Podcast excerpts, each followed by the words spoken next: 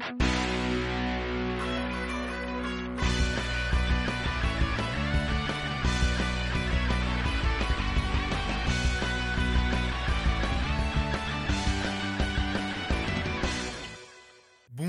bienvenue dans Pain sur la planche, je m'appelle Charles et je vous propose que l'on parte ensemble à la rencontre des acteurs du manga en France. Aujourd'hui c'est un chapitre qui tabasse puisque dans ce neuvième épisode nous prêtons le micro du podcast à Christophe Cointeau. Déjà auteur de trois séries dont deux parues chez Glénat, aujourd'hui il renverse son propre style en travaillant sur une série coup de poing, Hateful. 100% Cocorico, cette série s'inspire directement de la scène MMA française et quand on voit quelle passion l'anime pour cette histoire, on ne se dit qu'une chose, ça annonce du lourd. Dans cet épisode, nous parlons évidemment de manga, de sa double expérience d'auteur, à la fois en auto-édition et dans une des plus grandes maisons du manga en France, de la scène MMA française et des actions qu'il entreprend pour alimenter avec justesse son univers. Christophe aborde également, et ceci avec légèreté, des moments de sa vie lourds de difficultés. On le perçoit alors comme un mangaka, un père, un homme qui a su se relever encore et toujours pour continuer à avancer et nous proposer ce qu'il nomme aujourd'hui le projet le plus important de sa vie. Je profite de cette introduction pour vous demander, et cela si ce n'est pas encore fait, de nous laisser un commentaire sur Apple Podcast ou un avis sur Spotify, cela nous aide énormément. Je remercie également la librairie Shinjuku World à Orléans pour nous avoir accueillis le temps de cet épisode. Sur ce, je vous souhaite un excellent moment en compagnie de notre neuvième invité, Christophe Cointeau. Bonjour Christophe. Bonjour Charles. Comment vas-tu?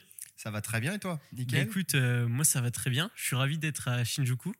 Donc, moi aussi, euh, je suis ravi. Shinjuku, c'est une librairie à Orléans, la plus grosse librairie d'Orléans. Bah ouais, ouais, ouais, ça, ça déconne pas. Hein. 23 000 références si on, on demande à son patron?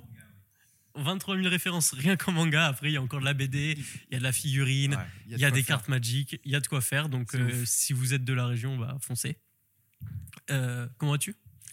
Ça va Très bien. Euh, je, suis en pleine forme en ce début d'année. Voilà, après avoir été un petit peu KO euh, en début d'année, là ça va nickel. C'est bon, c'est reparti à fond. T'es parti sur une, euh, une bonne lancée pour tout ce qui. Il faut, il faut, il faut, il faut, faut maintenir la bonne énergie pour mener les projets à bien. Parce que là, tu vas entamer toi une succession de projets, enfin un gros projet qui je pense te tient beaucoup à cœur et ce sera absolument il est déjà bien entamé il s'appelle mm. Hateful euh, j'ai déjà annoncé sur les réseaux depuis euh, depuis la fin de l'année dernière depuis 2-3 mois à peu près donc euh, voilà manga de MMA et effectivement bah, ça implique de se plonger dans cet univers, de tâter du, du MMA, de s'y mettre à fond, de s'abreuver de, de, de, tout ça. Donc, donc voilà, il faut, il faut avoir l'énergie qui corresponde à ce genre de projet. Carrément. Bah, quand on s'est eu au téléphone, tu m'as fait part de ce que, des actions que tu prenais pour t'imprégner ce monde-là. Mais avant ça, euh, peut-être que tu peux te présenter?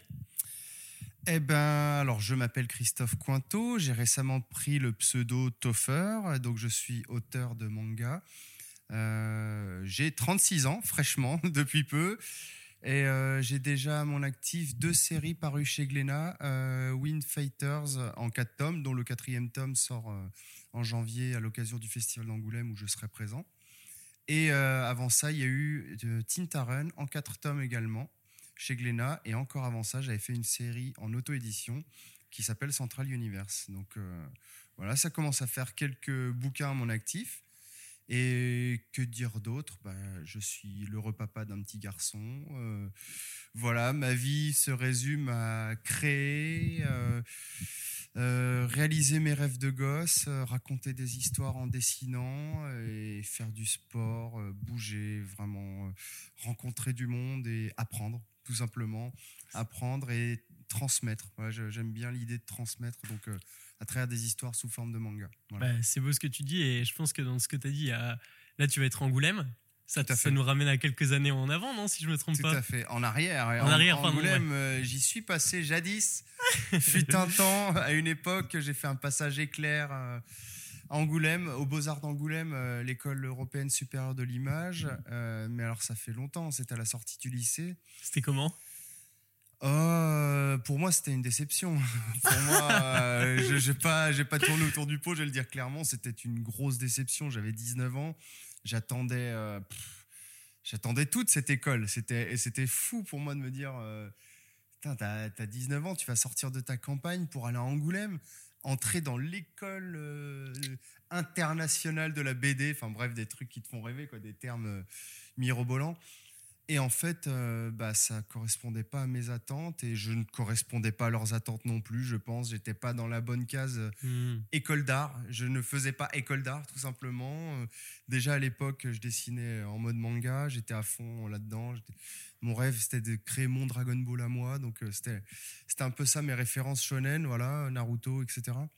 Et euh, bah, ils aimaient pas du tout ça, l'école d'art. Et, euh, et ils, ils avaient dit en début d'année, euh, vous avez réussi le concours, donc si vous êtes là, c'est pas pour rien. Parce que le concours était quand même assez relevé, Ok. hein, franchement. Donc voilà. Et euh, si vous travaillez, si vous fournissez le travail, même si ça nous plaît pas, même si c'est pas dans notre style, si vous fournissez le travail, vous passerez à l'année supérieure. Sauf que. Mon cul, c'est du bullshit. C'était voilà, c'est c'est des gros mensonges à la con. C'est euh, comment enfumer les jeunes euh, dès le début de l'année. Enfin, moi je déteste les gens qui tiennent pas parole. Donc ça, Mhm. bon. Et euh, donc non, au milieu d'année, ils ont jarté la moitié de la classe parce que bon, ça correspondait pas. Donc ok, et pourtant le taf il était fait. On passait des heures et des heures dans l'atelier à, à vraiment bah, travailler, à faire des, il y avait un peu de tout. Il y avait des arts plastiques, on faisait des maquettes, des Bien trucs. sûr. En fait, on dessinait très peu de pages de BD. Finalement, on n'apprenait pas énormément de choses en termes techniques purs. Mais est-ce que Je, je trouvais, enfin, ça, c'est pas un point commun à beaucoup d'écoles d'art Le fait qu'au début, ça soit trop généraliste et que du coup, il y en a beaucoup qui se trouvent pas leur compte. oui, c'est ça, oui, oui. c'est, euh, je, je pense, tu vois, par exemple, moi, j'ai plus appris avec les élèves de mon âge Mm. qu'avec les profs. Hmm. parce qu'on était plus proche euh, culturellement avec les élèves, plus dans la même énergie, et puis surtout, moi, je découvrais des, des jeunes de 18-19 ans qui avaient un niveau de ouf, et moi, en fait, ça me remettait les choses en perspective, parce que moi, je, dans ma campagne, j'étais le meilleur, entre guillemets, en dessin depuis que j'étais gamin. Euh, Mhm. Voilà, c'était euh, c'était facile, euh, mais j'avais pas, surtout à l'époque, il n'y avait pas vraiment Internet ni rien. Ouais, bien sûr. On parle de 2006-2007. hein. Donc euh, il n'y avait pas de point de comparaison. On ne pouvait pas voir sur Twitter, sur Instagram euh, ce Ouais, que faisaient les autres jeunes de notre âge.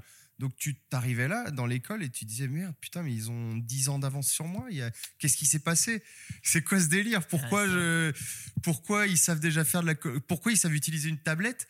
J'avais jamais vu de tablette euh, Wacom, tu sais les tablettes numériques. Déjà en 2006 En 2006, ouais, c'était un peu les pionniers à l'école d'art. Ils avaient une salle informatique avec euh, une petite tablette sur chaque ordi. Donc ça, c'était un truc de ouf. C'était euh, Ouais. ça, c'était ouais 2006. Tu te dis putain, waouh. Et, euh, et je me rappelle, on était très souvent dans la salle informatique. Au final, mais jamais personne nous a appris précisément. Nous a dit un jour, vas-y, on se pose, un prof, et Mhm. on va, je vais vous apprendre la colorisation numérique. Ça se faisait vraiment. t'allais Il n'y avait pas vraiment d'emploi du temps, tu vois. Il n'y avait pas d'emploi du temps, c'est t'arrives là, bon, euh, il y avait quand même quelques cours fixes, mais euh, c'était. Pour moi, je sais que c'était pas assez cadré, c'était un Hmm. peu trop vaporeux.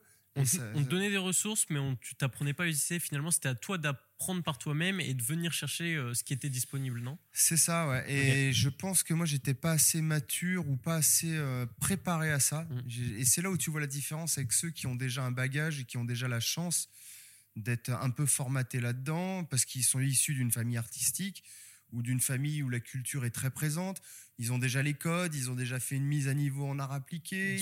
Ils, savent déjà d'avance s'autogérer, ils savent déjà d'avance. Ils euh, savent où ils vont. voilà, ils savent où ils vont, ils savent ce que l'école demande un petit peu, ils savent qu'en fait ça sert à rien d'être trop présent. Mhm. C'est un piège de débutant limite, tu vois. Mais toi, c'est pas possible de savoir ça euh, quand tu, tu viens de ta campagne où t'as pas du tout les codes. C'est c'est strictement impossible. Donc tu te fais broyer, puis Bien sûr. et puis t'es éjecté en deux deux et là tu tu te manges ça dans les dents, t'en chiales, t'es seul, t'es au fond du gouffre. Euh, on te sort des phrases du genre. Ah, tu on- vas décourager plus d'une personne, là. on- Mais après, bah, euh, je, suis, je sais que je suis loin d'être le seul à Oui, avoir non, vécu ça, sûr, donc euh, voilà, on, on est, on est nombreux, mais il y a toujours moyen de rebondir et j'espère en être un exemple parmi tant d'autres. Mais ouais, je me suis pris des phrases du genre euh, t'es pas fait pour ça, euh, des profs, hein, des profs qui disent ça à un gamin de 19 ans.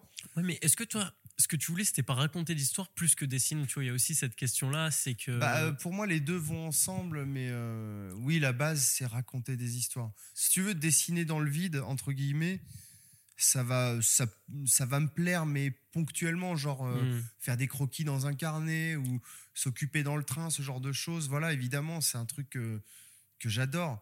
Mais au bout d'un moment, si j'ai pas quelque chose à raconter, je vais, je vais m'énerver, je vais, Ouais, tu vois, je vais tourner en rond. Je sens qu'il va me manquer un truc. C'est une complémentarité que tu cherches entre les deux. C'est ça. C'est à partir du moment où moi j'ai constaté, c'est à partir du moment où j'ai vraiment quelque chose à raconter et où ça me tient dans le temps. C'est-à-dire que je sais, je sais dans le temps ce que j'ai à raconter, je développe mon truc, je peux gérer mon emploi du temps en fonction de ça. Mm. Et à partir de là, je vais beaucoup mieux en fait. Ouais, c'est aussi bête que ça, mais sinon, tu sais, je tourne dans le vide je suis- et je m'énerve. Euh, voilà. Et, et du coup, là, on arrive à la fin de ton école à, à Angoulême, donc euh, comme tu disais, où ça s'est pas passé comme tu le souhaitais. Et euh, comme tu le disais également, t'es pas d'une famille d'artistes. Non, ma mère est infirmière et mon père était dans le bâtiment. Ouais, donc, ça. euh, Et là, ils te mettent un petit coup de. Pas, pas un coup de pression, mais ils te disent peut-être euh, faut aller sur un métier peut-être plus conventionnel. Ben déjà, déjà av- avant d'aller en école d'art, il y a eu de nombreuses prises de tête avec mes parents parce que je Bien voulais, sûr. je voulais même arrêter le lycée. Tu vois, c'était en mode, euh, moi ça sert à rien, moi je veux juste dessiner, je veux faire du manga. Alors c'était, c'était inconcevable. Enfin, déjà faire de la BD pour pour les parents déjà c'était inconcevable, mais alors du manga en Ouais, plus, tu vois, ça. à la fin des années 2000 Hmm. n'importe quoi, t'es complètement débile, arrête tes conneries, c'est pas possible. Il- ça n'existe pas, tu vois, Mm. tout simplement. Donc, mais moi, j'étais sûr de mon truc. Moi, je suis quelqu'un de très têtu. hein. Quand je veux quelque Ouais. chose, quand je veux quelque chose, je lâche pas. Hmm, hmm. Et euh, donc, ils étaient très contents quand j'étais en école d'art. Et forcément, six mois après, bah, très déçus euh, parce que parce que c'était une sorte d'investissement aussi, tu vois. Voilà. le- le logement et tout, le Bien fait de- d'avoir fait les concours, les déplacements, tout ça. Il y a eu beaucoup de choses entrées en ligne de compte et en fait, c'était un avenir qui, qui s'écroulait tout simplement. C'était une, une perspective Ouais. qui n'aurait pas lieu. Une sorte d'échec. Un coup dur. Voilà, une sorte d'échec. Et donc après, euh, j'ai passé un concours dans. Alors, euh, c'est mon oncle qui m'avait inscrit, euh, qui m'avait inscrit dans un concours de l'administration. Ouais, est-ce que j'ai lauréat du concours d'administration au ministère des Finances et de l'économie? Voilà, alors lauréat, c'est un bien grand mot. hein. C'est juste que j'ai été parmi les centaines de reçus. euh, Ok, ok. Voilà, c'est pas lauréat, c'est pas en mode j'avais pas le chapeau, euh, le chapeau à l'américaine et tout. Non, pas du Mais tout. ça, ça m'a fait quand je faisais, j'ai fait mes recherches du coup un peu pour cette interview. Quand je suis tombé sur ça, sur je crois que c'est sur ton profil LinkedIn ou quoi comme ça. Ah, c'est possible. Ouais, J'étais en mode ouais. ah bah je m'attendais pas à ça, tu vois. C'est possible que ce soit sur LinkedIn. J'utilise tellement pas ce truc-là que. Euh, ouais, donc mon oncle qui m'inscrit là-dedans. Et euh, moi, je voulais refaire une école d'art, en fait, mais plus axée illustration. Il y en avait une à Strasbourg qui, qui avait une très bonne réputation. Et, euh, et je me dis, bon, allez, on va passer le concours. Ah, Vas-y, viens, Christophe, on y va, on s'en fout. On, ça nous occupera. Donc, avec mon frère et mon oncle, on passe le concours. Et il s'avère que bah, je l'obtiens. Et quand, euh, quand je reçois la, la lettre de, de félicitations à la maison, pardon, euh, bah, ma mère était super contente. euh, ah, trop bien, mais tu vas être fonctionnaire et tout, c'est de la folie, agent des impôts. Il faut comprendre aussi que pour les générations un peu au-dessus de nous, La sécurité, c'était. être fonctionnaire, Ouais. c'était comme un Graal, quoi. C'est Ouais. comme un Graal. C'est. C'est. Euh, T'as t'as un travail à vie, t'as pu être posé de questions, mais pour moi c'est plutôt une condamnation de me dire, j'ai plus à me poser de questions, j'ai plus à réfléchir, mais c'est horrible. Ouais, t'as plus ce truc de te dire euh, qu'est-ce qui va être nouveau. Tu, je- tu te poses, de- enfin c'est horrible pour moi, hein, je précise. Oui, il y en a pas- qui peuvent euh, se voilà, il y en a retrouver, qui euh, tout à adorent ça et c'est très bien. Et j'ai rencontré des gens dans ce métier-là parce que j'ai été agent des impôts pendant trois ans. à Paris. à Paris, métro, boulot, dodo, j'ai connu tout ça. C'était épuisant. Mais j'ai connu des gens qui adoraient faire ce Mm. travail-là et qui le faisaient très bien. Et c'était génial à voir. Ils étaient heureux tous les jours. Tous les jours, ils étaient heureux. Ils venaient, ils faisaient leur travail impeccable.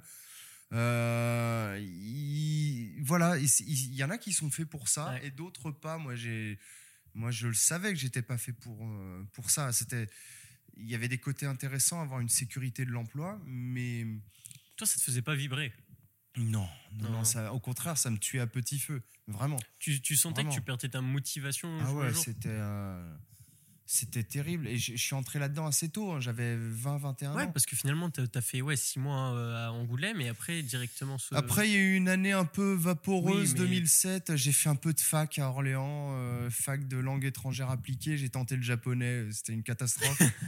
Donc c'était c'était vraiment une année d'errement un peu. J'ai fait aussi des cours du soir euh, à l'école d'art d'Orléans, Ok. l'Institut d'art visuel, qui est une très bonne école. J'avais eu le concours aussi pour cette école, mais euh, à choisir entre Orléans et Angoulême, j'avais pris Angoulême. Finalement, j'aurais peut-être dû prendre Orléans. Enfin bref, avec des, pas important. Je avec des si, on va euh, pas ouais, refaire la ça. vie, voilà. Mais du coup, ouais, euh, je faisais les cours du soir et c'était vachement bien. On dessinait, je venais le soir. euh, Et là, t'étais épanoui. Ouais, j'étais- ça me plaisait bien. Puis après, j'ai enchaîné justement sur les impôts. Et euh, bah, alors, ce qui, est- ce qui était pas mal quand même, c'est de se dire à 20-21 ans, j'étais déjà autonome. Ouais. Euh, Je gagnais ma vie, j'avais mon salaire, j'avais. euh, j'avais bah voilà pas des responsabilités daron mais presque quoi ouais, mais j'étais euh, dans la vie active. mon compte en banque et tout, la vie active. Je j'ai pu me payer un voyage, j'ai pu me payer un voyage au Japon. Ah ouais? Ouais, j'ai pu me payer une moto de ouf parce que j'ai le permis moto. euh. Alors pour ceux qui connaissent une R6 année 2009 avec des jantes dorées, Yamaha R6. Un vrai kiff? Ah, c'était ouais, c'était de la folie. À 22 ans, j'avais ça, j'étais j'étais j'étais que je m'étais acheté ça. Je m'étais acheté ça pour vous expliquer l'anecdote, je me rappelle très bien le jour de la mort de Michael Jackson. Parce que j'étais dans le dans le, le magasin de moto et ça passait en boucle à la radio, mort de Michael Jackson Oh. et tout, les gens étaient sidérés. Donc c'est juin 2009. Et toi, t'as eu ta moto? Et moi, ouais, j'avais 22 ans, quoi. Et je reviens, euh, je l'avais posée dans le sous-sol et j'avais passé la nuit à la regarder, à Ah ouais? tourner autour et tout, tellement elle brillait et tout. C'était mon, mon trésor. Donc il y a quand même des souvenirs comme ça, tu vois, qui reviennent. Il n'y a pas que du négatif, il y a Bien du sûr, positif aussi. sûr. Ça m'a permis aussi de connaître la vie parisienne, Mhm.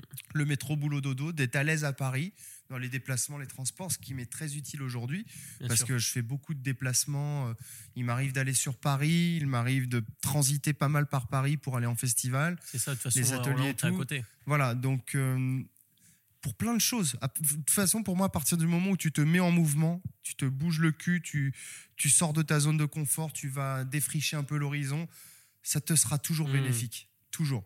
Même si sur le coup, c'était une épreuve et c'était. euh, pff, chaque semaine était longue, c'était. euh, tu vois, je- c'était compliqué d'en voir le bout parce que. Tu vois le temps qui était long.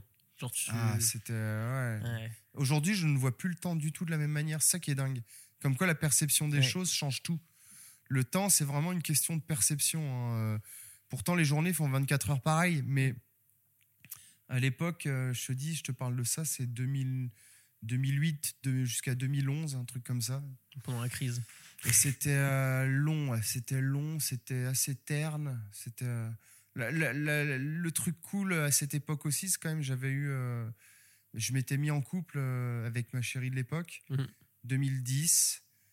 Euh, et, et ça, ça apportait de la peps, tu vois. On s'était du coup, le- on s'était pris un appart, acheté ses meubles, tout ça, Et s'installer. ça, tu pouvais le faire parce que t'avais aussi cet emploi qui était Voilà, j'avais la stabilité, donc Mhm. c'était d'un seul coup un peu la grande vie, tu vois. D'un coup, Ouais, tu ouais, passes de tu passes de étudiant paumé euh, dans l'échec complet à finalement bon bah voilà, j'ai un salaire, j'ai un travail, j'ai une chérie, j'ai un appart.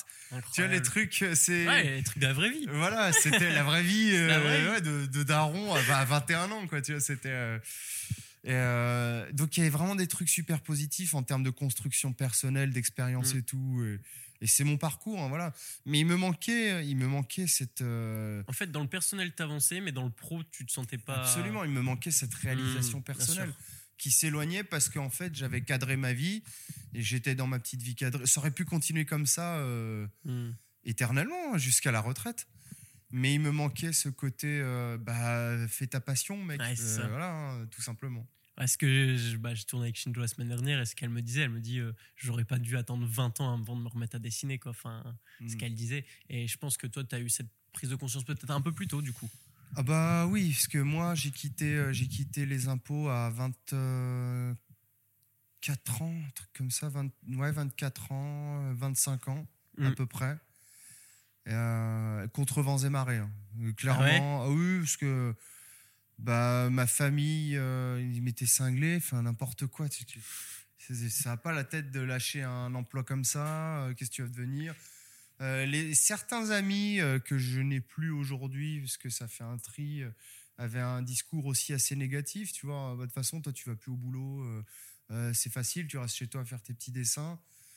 Bah, je sais pas, je, vous, je vous demande rien. c'est- Non, mais c'est souvent ça le problème dans la vie, c'est que les gens regardent trop ce que font les autres au lieu de s'occuper Hmm. d'eux-mêmes. Et si tu es jaloux de quelqu'un, c'est que tu as un problème avec toi-même. Donc occupe-toi de toi-même déjà et, Et- et, euh, voilà. Et ça a été quoi le déclencheur pour toi de te dire. euh, parce que c'est quand même un cap de partir d'un travail? C'est- Oh bah, euh, C'était une accumulation peut-être? c'est une accumulation et ça s'est fait d'un coup de la manière Ouais. la plus simple. Je me suis levé du bureau un jour à 17h à l'heure de partir. J'ai dit au revoir tout le monde et dans ma tête, je savais que je reviendrais plus. C'est aussi bête que ça. J'ai dit au revoir comme d'habitude, mais moi je savais, c'est vraiment, c'est un switch dans la tête. Clic, Ok. clic. C'est fini, clic. Voilà. Et je savais que je ne reviendrais plus jamais. Et en sortant du bureau, Tu devais être léger. Ouais, exactement. J'avais la sensation de m'être euh, libéré, Ouais. de m'être autorisé. C'est bon, t'es autorisé, ça y est, tu peux quitter ça. Tu peux. Voilà. À l'époque, euh, en plus, euh, ma, ma chérie de l'époque, elle m'encourageait vachement. C'était mon meilleur soutien, tu vois. Mmh. Donc je me disais, voilà, la famille, euh, ce qu'ils diront, c'est pas grave.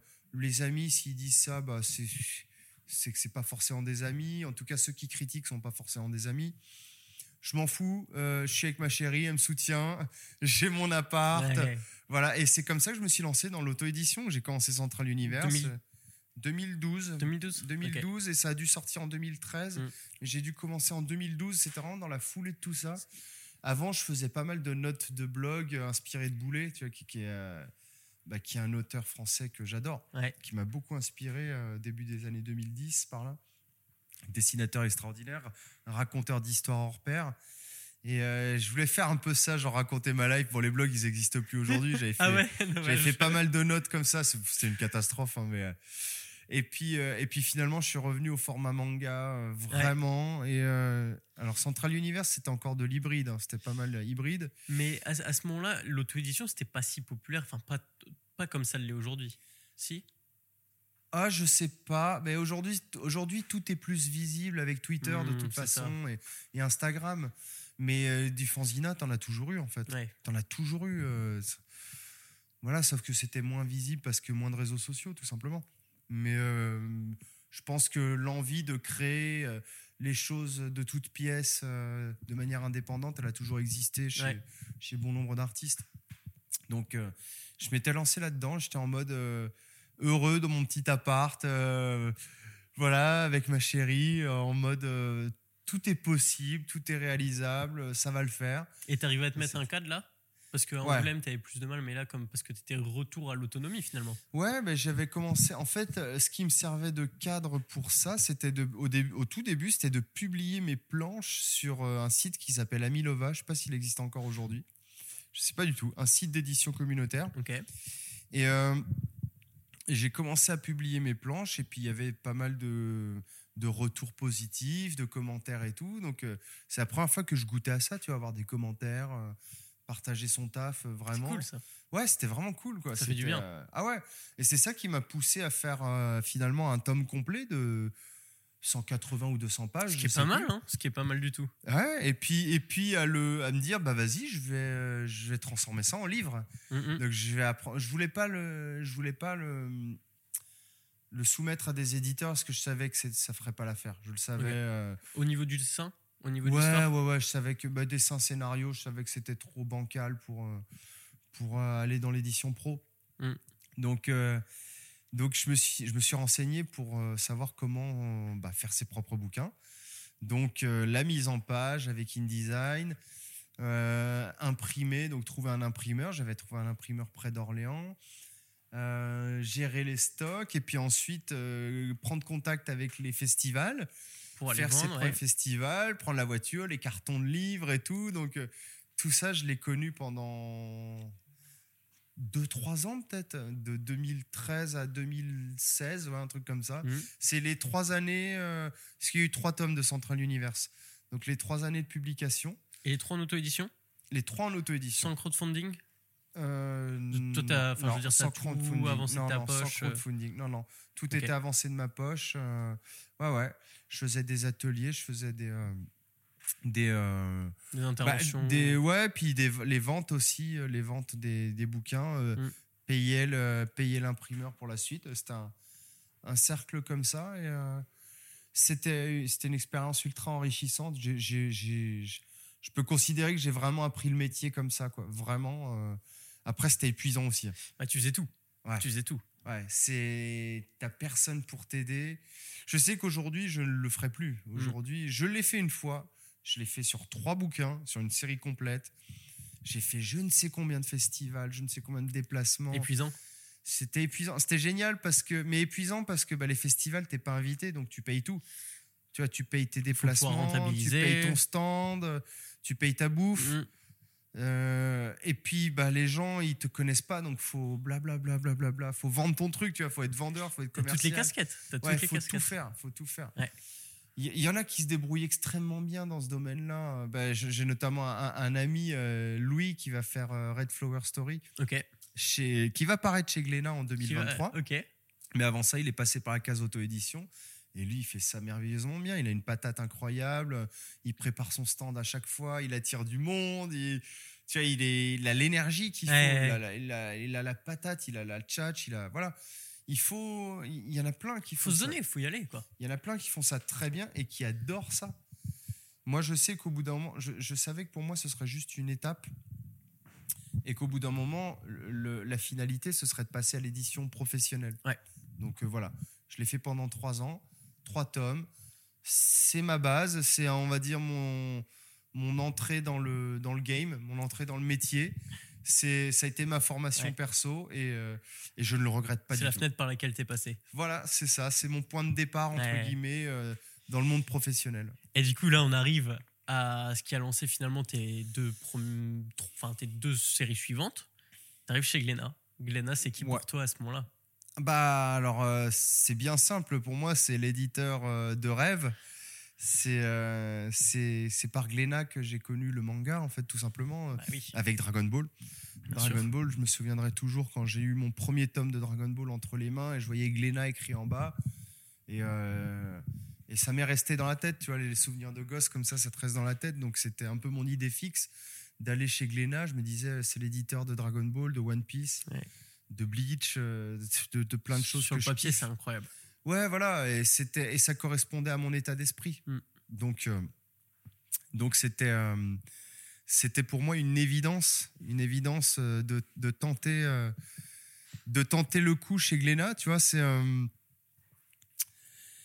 c'était simple, c'était à la fois simple et en même temps pas. oh, je vois les, les vieux Central Universe là, si je les le montrer, je sais montrer. pas, on les voit, la caméra Vintage, Incroyable. apparition sauvage de. Et ils sont très bien conservés. hein. Bon, merci Fred.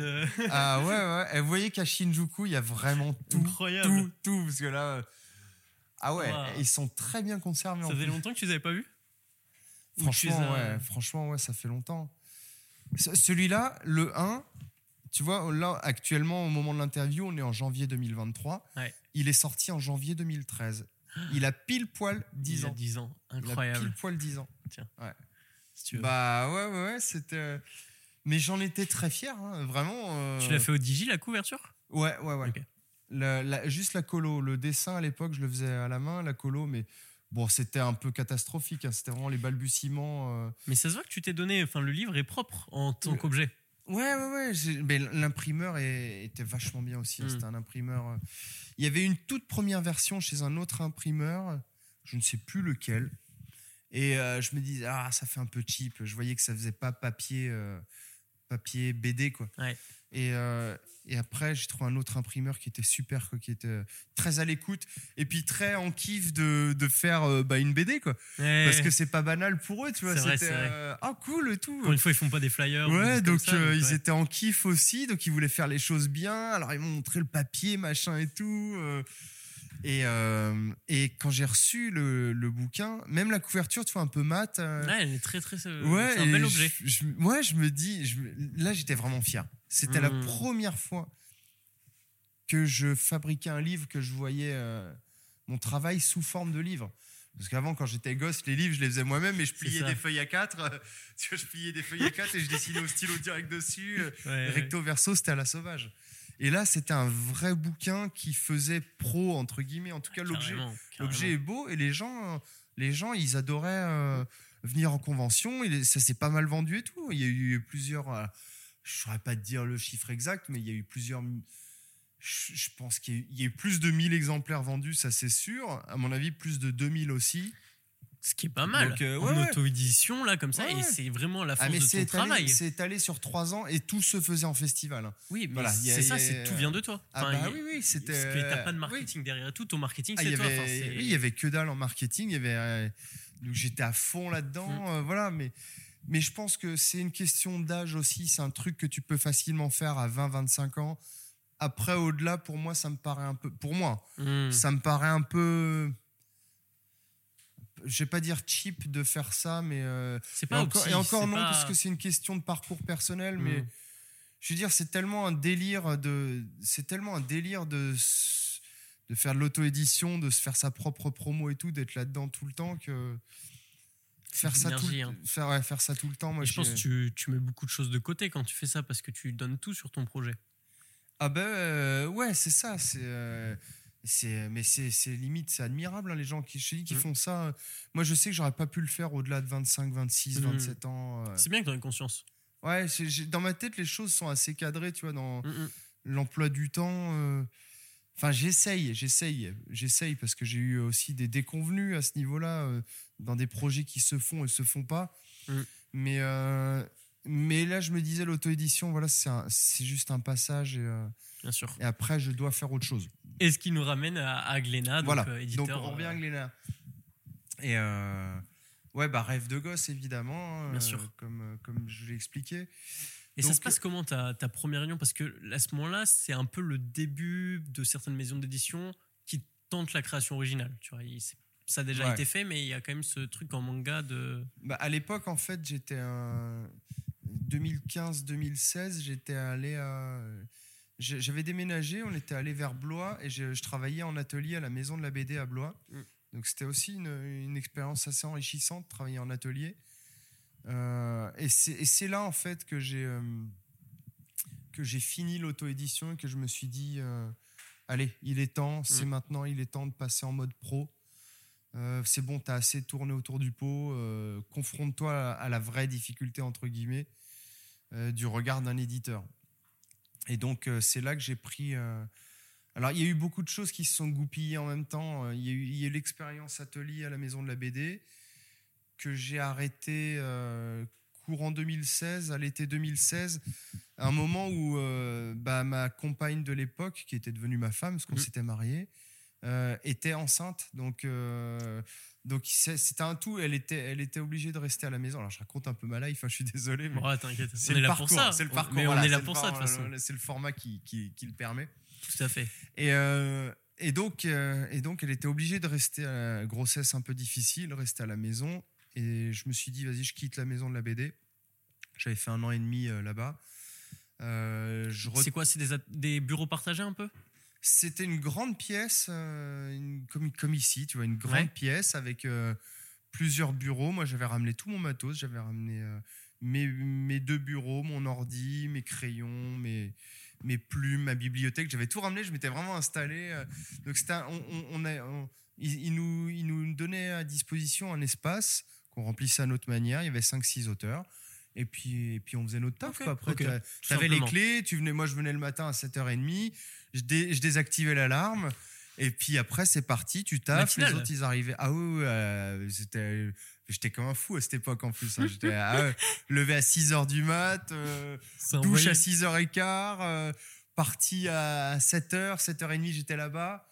C'était, euh, ça me rendait fou. J'étais- trop motivé. Ouais, c'était pour moi. euh, J'étais dans un lieu professionnel, c'est un, un beau lieu vraiment. Je vous encourage, hein, Maison de la BD à Blois, c'est au bord de la Loire.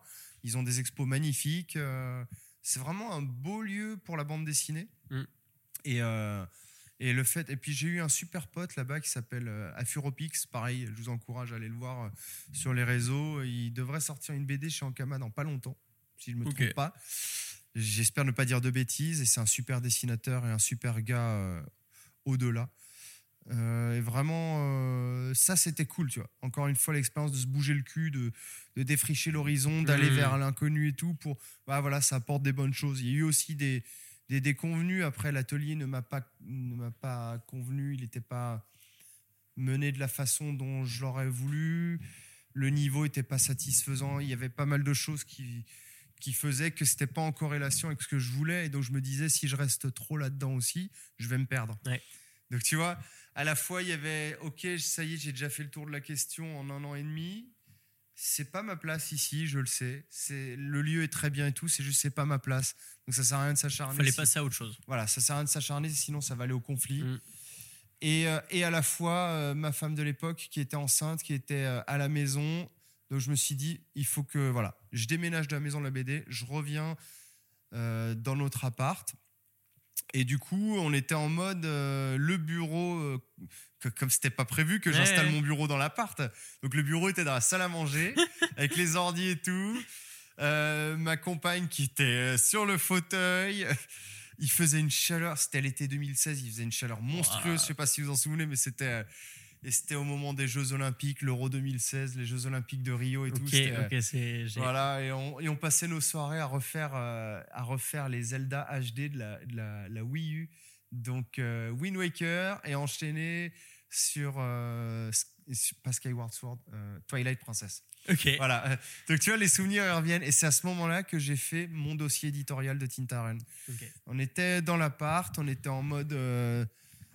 Euh, bah, on va être parents, c'est la folie et tout, trop bien, mais moi, faut que je me bouge le cul. Bah ouais, ouais, carrément. Et j'étais en mode création de ouf. Et tous les jours, tous les jours, tous les jours, euh, je créais des nouveaux personnages, euh, la carte du monde. Des...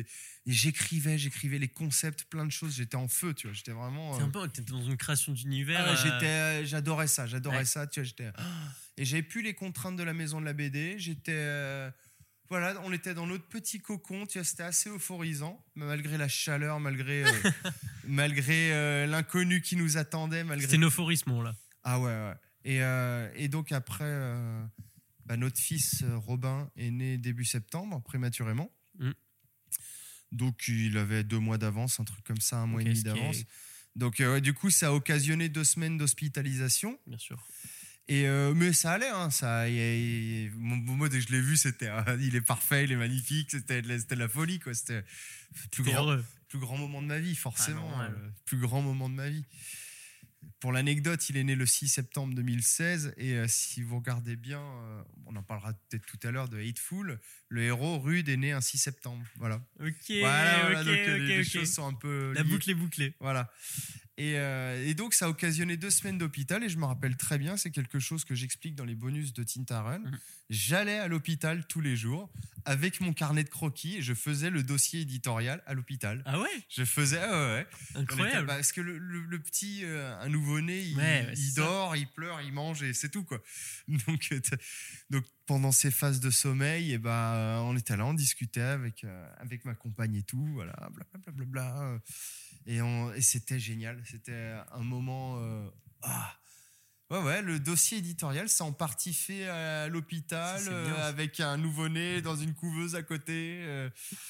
Après, bah voilà, après on est. euh, vraiment, tout s'est fait dans la foulée. On est rentré de l'hôpital, j'envoie le dossier éditorial, Gléna me contacte.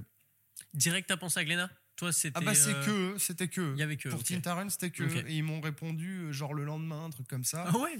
Ah ouais, donc là, je me suis dit, oh, j'ai ferré le poisson. S'ils répondent un jour après, c'est qu'il faut pas lâcher. Eh, eh, eh. Je me suis dit, je me suis dit, à partir de ce moment-là, j'y arriverai avec eux, c'est sûr. S'ils me répondent le lendemain, c'est que c'est là qu'il faut aller et, et ne lâche pas, quoi. Ne lâche pas.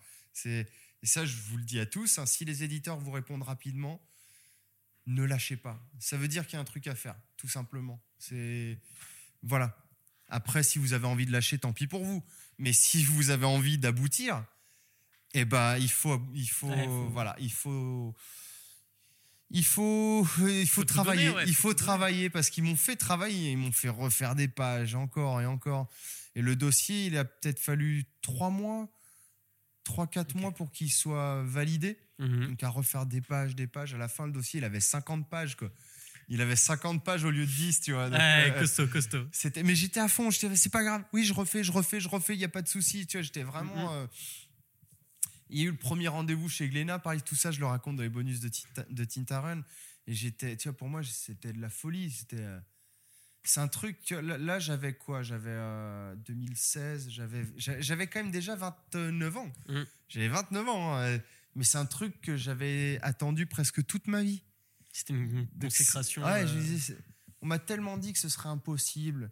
Tu n'y arriveras jamais, c'est pas ta place, c'est pas ton truc. Mon, ma vie a fait tellement de détours, de, de voilà, de, de doutes, de plein de choses que, que de me retrouver là devant chez Glénat, j'étais, j'étais tétanisé, tu vois, j'étais. Oh putain la vache, j'avais pas dormi la veille. Je m'occupais du Titi qui avait, il avait deux mois. Donc t'étais là, tu sais, il donne les biberons la nuit parce qu'il se réveille à 3 h du mat et tout. Donc j'avais pas dormi, j'étais comme un fou. Ah, je me rappellerai toute ma vie de ça. Puis j'arrive chez Glénat, j'étais impressionné, les lieux, euh, euh, les- la décoration partout. Tu, tu sens que tu es dans un endroit, ils font de la BD, ils font, ils Ouais, font du ouais, manga. T'es T'es dans dans l'univers. T'es dans le ouais, j'avais jamais vu ça, tu vois. Donc, euh, et puis voilà, ça s'est fait comme ça, à base de rendez-vous, peu à peu, jusqu'à signer le contrat. Là, tu et, signes le contrat. Voilà, et ensuite, euh, circuit classique. hein, euh, Tu signes pour 4 tomes? Non, un tome. Un tome? En tout cas, chez Glénat, c'est toujours ça. Tu Euh, signes pour un tome et Ça après. a toujours euh, été ça, un tome, puis un tome, puis un tome. Tu signes contrat, Ah, ok. tome par tome. Ouais, à chaque fois, un contrat pour un tome. Le contrat pour le tome 1, puis quand tu as fini le contrat pour le tome 2, puis quand tu as fini le contrat pour le tome 3, etc. Et là, il te parlait déjà en mode. euh, il disait déjà. euh, ok, on te signe pour un, et, euh, mais on espère aller au moins à tel nombre, ou pas du tout? Ils étaient en mode vraiment, on voit étape par étape. Bah, ils espéraient. euh, ils étaient totalement inexpérimentés, eux aussi. hein. Mm, mm. En termes de création, vraiment, c'était les balbutiements à la fois pour moi et pour eux. Donc, euh, Oui, ils- ils, a- ils avaient pas le, le bagage que Ankama pouvait avoir la même, au même moment. Parce Pas que, du tout. Ankama Ouais. avait déjà genre City Hall, Radiant, euh, Ouais, Burn c'est ça. Tattoo, enfin. c'est ça. Là, on est en 2016. Donc, oui, Ankama avait déjà euh, de certain bagage, ouais. ouais, ouais, clairement. Sans compter les BD qu'ils ont à côté. Et Glénat, en mode euh, création manga, ils étaient euh, bah, néophytes, hein, totalement néophytes. Donc, je, je sais plus, j'aurais pu te dire le détail à l'époque des conversations qu'on avait. Parce que- C'est rigolo, c'était un peu la japonaise, c'est des conversations au restaurant, tu sais. Ah ouais Ouais, ouais, ouais, t'avais le Un peu à la Bakuman Ouais, c'est ça. T'avais le, t'arrivais le ma- j'arrivais le matin, je prenais le train, j'arrivais le matin, on discutait tout. Tiens, allez, on va se faire un resto. Hop, on va à l'Indien du coin, tu vois. Euh, Et, et puis on discutait de ça, donc avec la, la directrice éditoriale euh, Satoko Inaba. Je pense que toujours. euh, beaucoup de monde la connaît Ouais, maintenant, oui. Et Benoît Huot, qui est toujours Mm. aussi responsable éditorial manga chez Glénat. Donc on était là tous les trois autour d'un bon petit repas. C'est vrai que c'est un peu la Bakuman. Pour ça, moi j'étais. euh, quand il me paye le repas et tout, tu vois, c'était. là, tu c'est fou, quoi. C'est.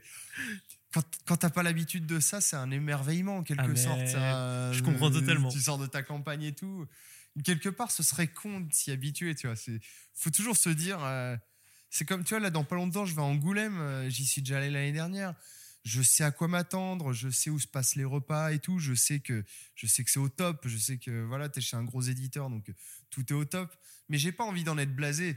J'ai envie, Ouais, j'ai envie ouais, de me dire, ah, putain, c'est quand même ouf, quoi. C'est genre, tu veux que ça reste du kiff comme si Mais c'était ouais, la première même- fois. C'est quand même fou qu'on t'offre tout ça. Alors euh, Mm. peut-être que tu le mérites et tout, mais mais faut en profiter, faut en être conscient. Mhm. Donc euh, je sais plus ce que je voulais te dire. On parlait. Bah de là, on Bakuman. parlait des restos où tu parlais de ton dossier, tout ça. Là, tu avais signé le dossier et tu continues à avoir des réunions éditoriales euh, au restaurant. Ouais, ouais, ouais. Mais euh, bah, je crois que j'ai à peu près tout Bah, dit à ce niveau-là. Moi, il y a un truc que tu m'as dit quand on s'est appelé. C'est que tu avais quand même ce côté, sans vouloir aller dans le négatif ou quoi que ce soit, mais tu avais quand même ce côté où justement, comme tout était nouveau, tu n'osais pas trop dire non. Ah ouais. T'étais beaucoup, Ah ouais. euh, tu subissais un peu leurs décisions. Ouais, ouais, c'est le principe d'arriver sur la pointe des pieds, tu vois. Mm. Clairement, t'arrives là-dedans limite en t'excusant parce que t'es trop impressionné, parce que c'était ton life goal, entre guillemets, tu vois, ton rêve de jeunesse. Et du coup, tu vas faire euh, l'erreur, mais qui est inévitable, de faire euh, tout un tas de compromis, Mm. de, de dire oui à tout, de dire ok. je- Tu vois, moi, quelque part, mon, ma logique, c'était bon, je suis chez Glénat, c'est le number one du manga en France Ouais. si je fais ce qu'ils me disent, Tout va bien. Road to success. Ouais, C'est bon, ouais. c'est la route du obligé. Ouais, ils savent, ils savent, ils ont fait Dragon Ball. Voilà, c'est bon. euh, et en fait, non, c'est pas comme ça que ça marche. C'est pas Mm. du tout comme ça. Donc, euh, mais je ne peux pas, je ne leur en veux pas. Et Comme je- tu dis, ils apprenaient je- aussi, eux. Voilà, et je ne m'en veux pas non plus. C'est une question de formation. On, on se forme tous. Hmm. On, se- on apprend tous, on se forme tous. Il faut bien tester, il faut bien voilà. et- donc c'est pas grave, euh, rien n'est figé dans le marbre. Bah, si un truc fonctionne pas, bah, tu apprends de tes erreurs et tu recommences et ainsi de suite. Donc euh, ouais, c'était c'était vraiment. euh, bah, J'ai beaucoup écouté ce qu'il me disait et, et, et beaucoup de lecteurs m'ont fait comprendre que oui, ça se sentait que ça dénaturait un peu le Ah truc. ouais Donc euh, ouais, ça faisait un peu trop petit shonen classique. Ouais, ça se euh, traduisait vraiment par des changements de direction ou, Bah euh, peut-être le fait de pas prendre de risques et d'aller dans le trop classique. Ouais, c'est ça. C'est ça. Oui, je pense que ça se voit au global. Au global, tu fais bon, bah voilà, ça. Il a essayé de faire un Dragon Ball à sa manière, mais en fait, ça colle pas, quoi. C'est euh, Et- tout simplement. Et du coup, est-ce que tu as senti une différence entre où tu arrivais avec ton quatrième tome sur Tintarun et où tu voulais aller à la base? Bah, là- évidemment, puisque ça a été écourté. Ouais. Donc, Oui, bien sûr, bien euh, sûr, ouais. évidemment que je suis pas arrivé là où je voulais aller Mm. à la base. À la base, je voyais une aventure de ouf. Ouais. Je comme je te disais, quand je faisais le dossier éditorial, j'étais en mode création, mais de ouf. euh, Tout, tout fusé dans ta tête, ah tout ouais, se connectait. à l'été 2016, là, c'était. euh, c'était. euh, moi, j'avais. C'était le projet. De toute façon, quand je fais un truc, c'est toujours le projet de ma vie, tu vois, Ouais. quelque part. Et il faut, je pense qu'il faut être dans cette optique quand on crée, faire les choses à fond et se dire à chaque fois, c'est le projet de ma vie. Et ne pas y aller à moitié. Donc, c'était. euh, c'était. c'était, voilà. J'étais parti pour faire 50 tomes, tu vois. Le, Ouais. le fameux cliché, tu vois, euh, Shonen Boy, 50 tomes et tout. Et puis au final, euh, bah, ça s'est vachement écourté. Donc euh, j'ai appris, j'ai appris, euh, j'ai appris aussi que dans ce milieu-là, tu vois, il faut être souple. C'est-à-dire quand on dit ça s'arrête, bon bah Passe à autre chose. voilà. Et il faut, voilà, ça c'est une notion extrêmement importante dans le milieu artistique. Soyez souple, ne subissez pas, ayez toujours un coup d'avance. Mhm. Si ça s'arrête, il faut être capable de se dire c'est pas grave. Ça veut dire qu'une meilleure, meilleure chose m'attend derrière. T'as appris, tu peux que t'améliorer. Voilà, une meilleure chose m'attend derrière. C'est à moi de travailler. J'ai les Mm. clés en main. Euh, évidemment, ça te fout, ça te fout un, un coup. Je vais pas te, je vais pas te mentir, ça te met un stop. euh, quand on t'apprend que ta série s'arrête. euh, pour Winfighter, à la limite, je, je- je m'en foutais un peu. Parce Bon, que ouais. la vie était, les choses étaient totalement différentes. Pour Tintaron, c'était mon premier projet Hmm. chez Glénat. Euh, quand, euh, quand mon éditeur m'a appris, c'est un peu, un peu brut, tu vois, quand on te dit ça s'arrête. Euh, là, j'étais encore assez fragile, tu vois, en mode newbie. Et je me rappelle, j'étais j'étais dans mon atelier à l'époque. On avait une maison, donc on avait pu acheter une maison et tout. Je m'étais fait mon atelier au sous-sol, un putain d'atelier de ouf, tout réaménagé. C'était mon Dans le rêve. Val-de-Loire? Comment? Dans le Val-de-Loire? Ouais, c'est ça, ouais, en région centre. À la campagne, c'était un atelier de ouf, c'était mon rêve de gosse, quoi. Et euh, j'étais tout seul avec mon fils qui n'allait pas à l'école euh, à l'époque. Et euh, je lui dis heureusement qu'il était là parce que il m'a consolé, entre guillemets. Enfin, ça m'a permis de. Et j'ai rechargé les batteries. Ouais, et ok. genre 10 minutes après, j'avais encaissé le truc et c'est bon, quoi. J'étais en mode euh, allez, vas-y. et, et quasiment instantanément, j'ai démarré Winfighters. Ah ouais? Ouais. Winfighter, c'est venu. euh, Ouais. C'est venu par. re- Alors, c'est peut-être ça le problème aussi, c'est que c'est venu par rebond de, du stop de, hmm. de, de Tintaron. C'est-à-dire que Winfighter, c'est comme si c'était une version améliorée de Tintaron. Ouais, je vois. Donc, comme si c'était un peu dans la continuité. Ça marque pas vraiment une rupture, tu vois ce que je veux dire? Alors Donc, que là, euh, avec Eightful, on sent. Avec euh, Eightful, ça va être, euh, bah, bien sûr.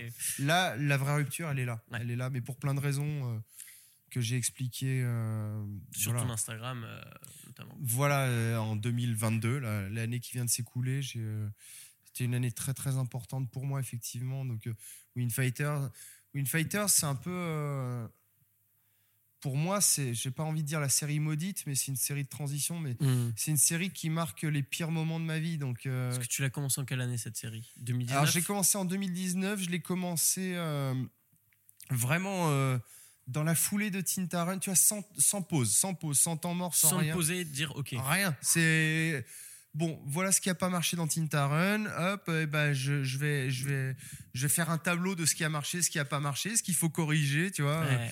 Et j'ai enchaîné dans la foulée, mais sans, sans temps mort, le dossier éditorial, tout. euh, et euh, je- et euh, c'est passé chez Glénat assez rapidement, tu vois. Parce qu'ils te connaissaient déjà aussi, Voilà, peut-être. euh, voilà, tout est allé très vite.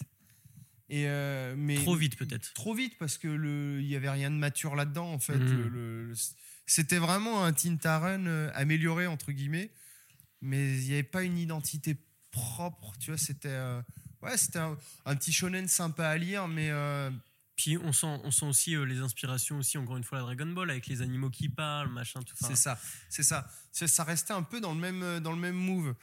Et euh, et euh, donc c'est alors le premier tome est sorti, il devait sortir en avril 2020 et il y a eu le confinement en mars. Qu'on connaît tous, hein, Donc, euh, sortie annulée, dédicace annulée, lancement finalement euh, chaotique en juin 2020. Donc, euh, c'était un moment où je commençais, où ça allait plus, tu vois, dans mon couple, où ça allait après le Mhm. confinement et tout. C'était, euh, voilà, c'était le début de la fin de, de- d'une histoire de 10 ans. Ouais. D'une histoire de 10 ans. Euh, 10 ans, c'est quelque chose. 10 ans, 6 ans de mariage, un enfant, euh, une maison achetée en commun, mon atelier dans la maison. Enfin, j'avais tout, tu vois, j'avais tout. Mm. Vraiment, tout, tout pour moi était là. Et là, c'était déjà, ça commençait à puer duc, quoi. Et euh, donc, le bouquin est sorti. euh, je m'en foutais, quoi. Ouais. C'est terrible de se dire ça, un tome 1 qui sort. Et Ton esprit n'était pas là-dessus. T'as même pas l'énergie de, de- Tu le reçois chez toi, tu vois, c'est cool, mais t'es même plus, t'es déjà plus là. Bien quoi. sûr. T'es déjà plus là. Après, le tome 2 est sorti dans la foulée. Euh, il est sorti en, à l'automne 2020. Donc là, c'était vraiment, là, c'était euh, la fin, euh, début du divorce, quoi, tu vois, toutes Mm. les procédures et tout. euh, reconfinement en plus, déménagement, Et là, t'as toute la paperasse. enfin, garde alternée. Ouais, les dépenses, les dépenses, ça m'a coûté cher. euh, Ouais, les déménagements euh, subis parce que t'as pas envie de bouger, mais tu dois, tu dois tège parce que, parce que voilà, il y, a- il y a eu plein, plein, plein de choses. Pour moi, c'était un enfer. C'est C'était un, écroulement total.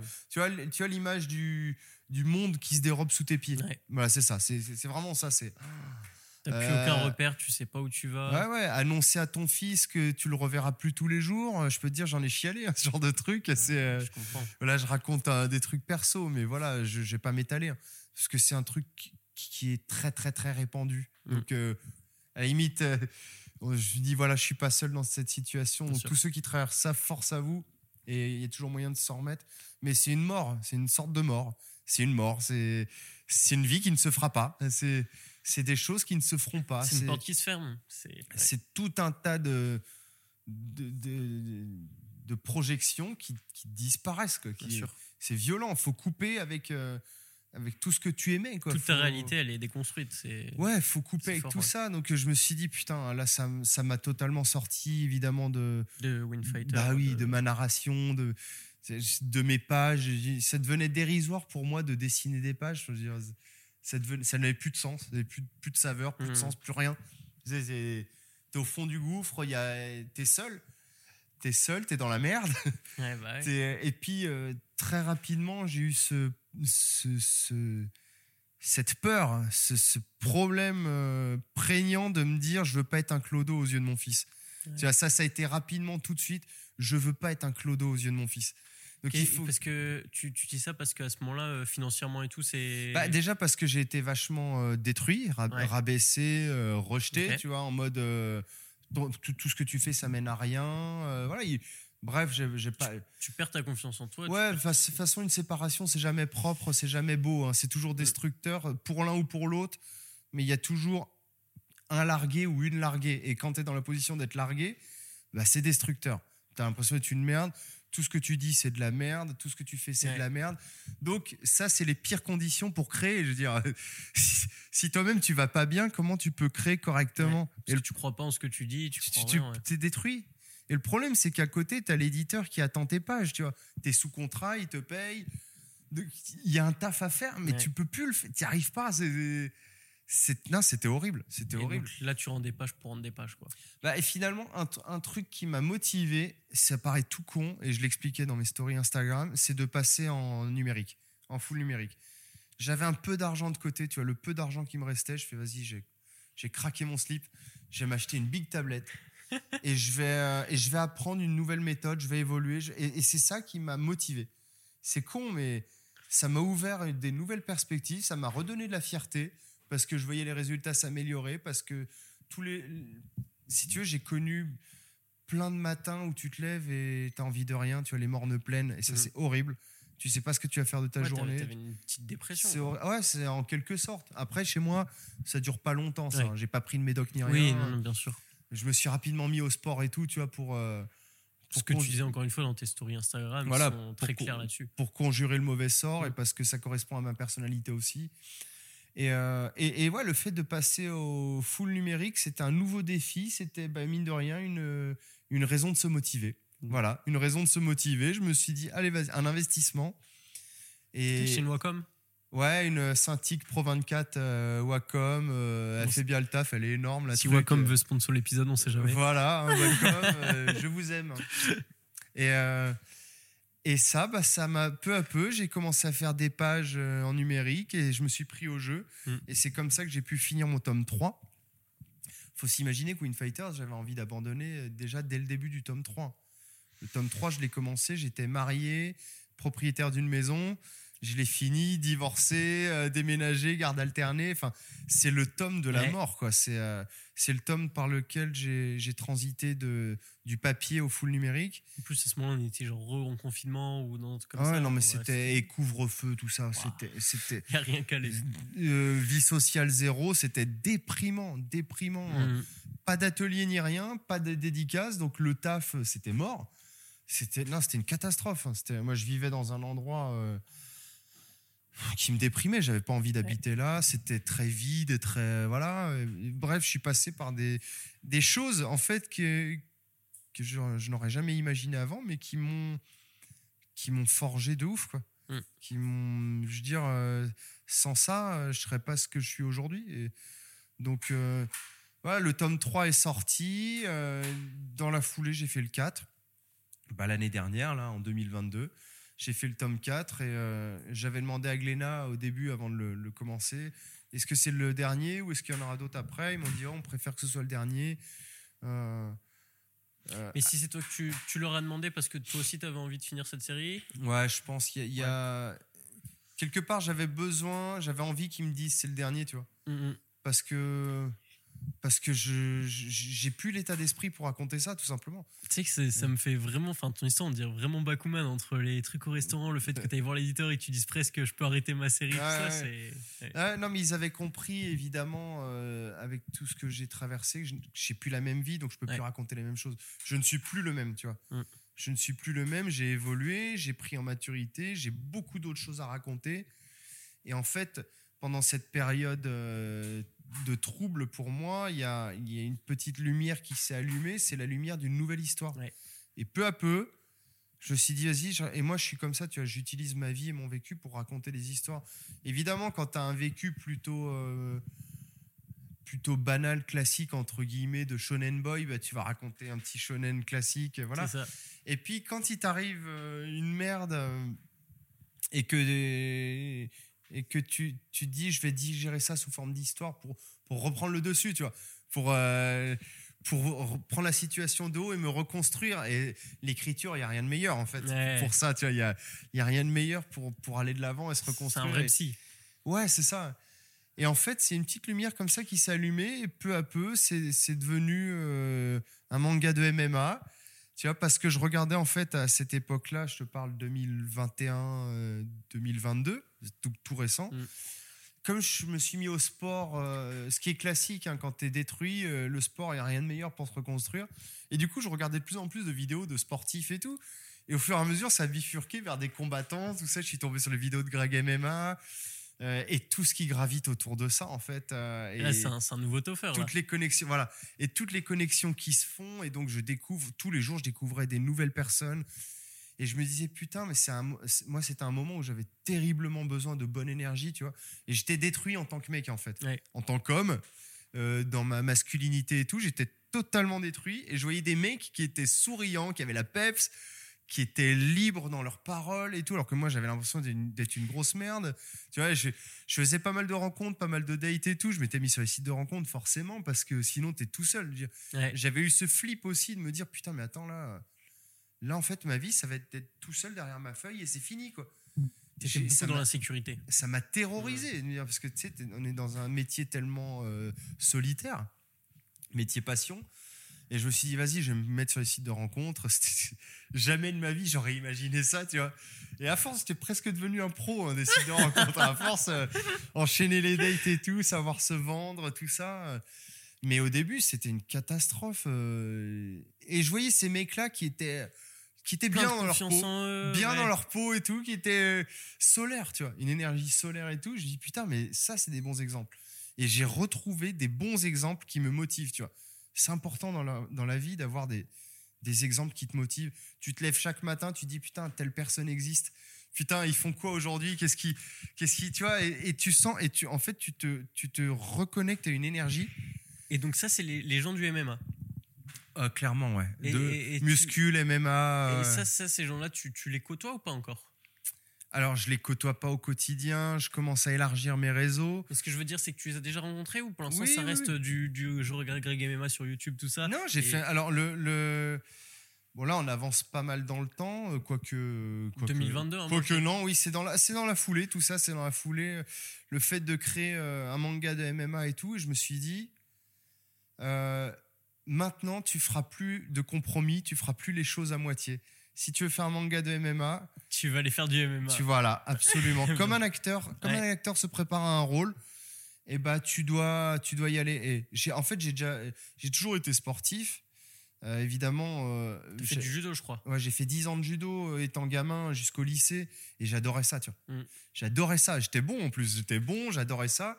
Et, mais après, ça m'était totalement passé. C'était et finalement, ce que j'ai vécu. La période euh, mariage et tout, euh, daron, tranquille, tout ça, c'est presque comme si c'était une parenthèse, parenthèse enchantée, hein, mais une parenthèse dans ma vie. Et quand j'ai été éjecté, de ça, violemment, et eh ben, je me suis reconnecté avec ma nature profonde. En fait, c'était ça pour moi la clé pour m'en sortir, c'était de me reconnecter à ma nature profonde.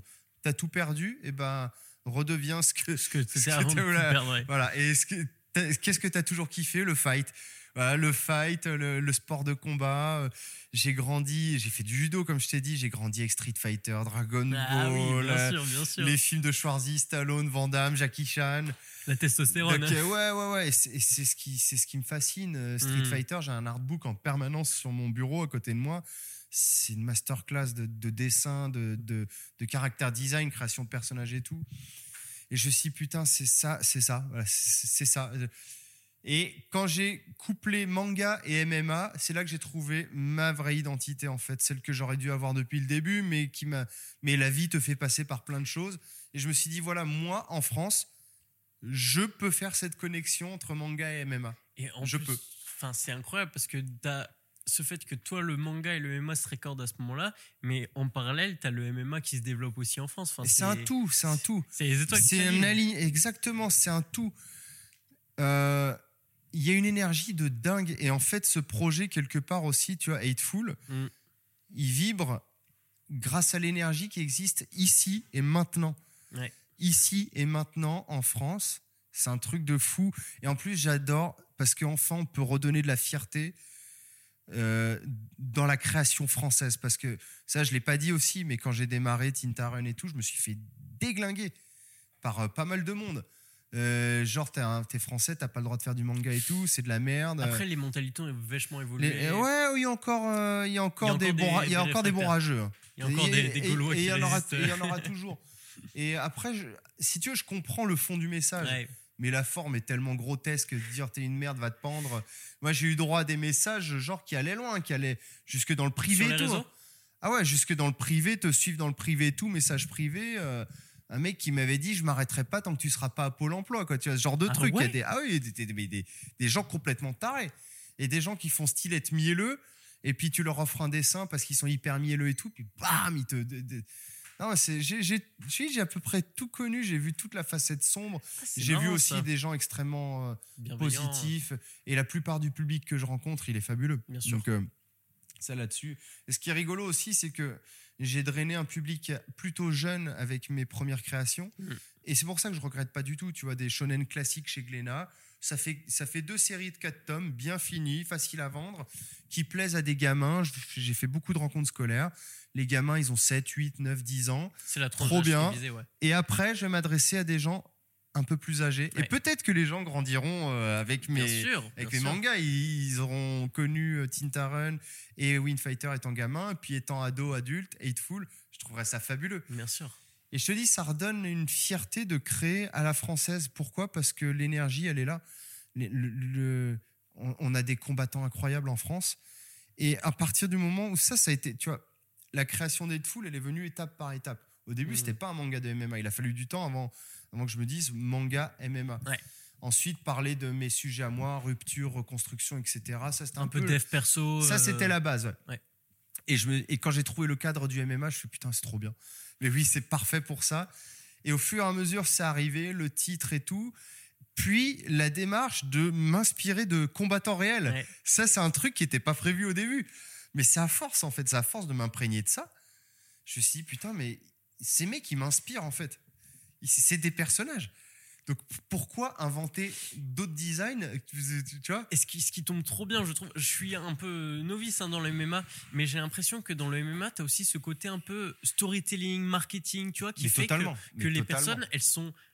Enfin, genre, chaque combattant a genre son histoire, tu vois. Et du coup, bah, c'est trop bien. Mais c'est pour ça que MMA et manga vont si bien ensemble. Ouais, je pense, ouais. Et c'est pour ça que et c'est pour ça que quand tu interroges les combattants d'MMA, ils kiffent tous le manga aussi. Ouais. Donc pour moi, c'est facile de prendre contact avec eux maintenant que je- je- j'expose mon CV directement. Et c'est en ça aussi que les séries chez Glénat me sont très utiles Hmm. parce que je leur dis voilà, je suis un auteur, j'ai deux séries à mon actif chez Glénat. Ok, d'accord, on t'écoute tout de suite, t'es beaucoup plus crédible.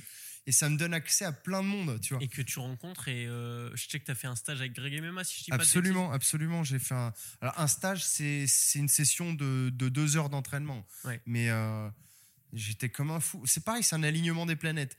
C'est. euh, un de mes potes, il, m'envoie il, il m'envoie un lien. Tiens, regarde, euh, Greg MMA fait un stage dans, dans mon département, dans le Loiret. Ah ouais? Ouais, ouais. Je, je vois ça, je fais le mois prochain. Putain, mais c'est quoi ce délire?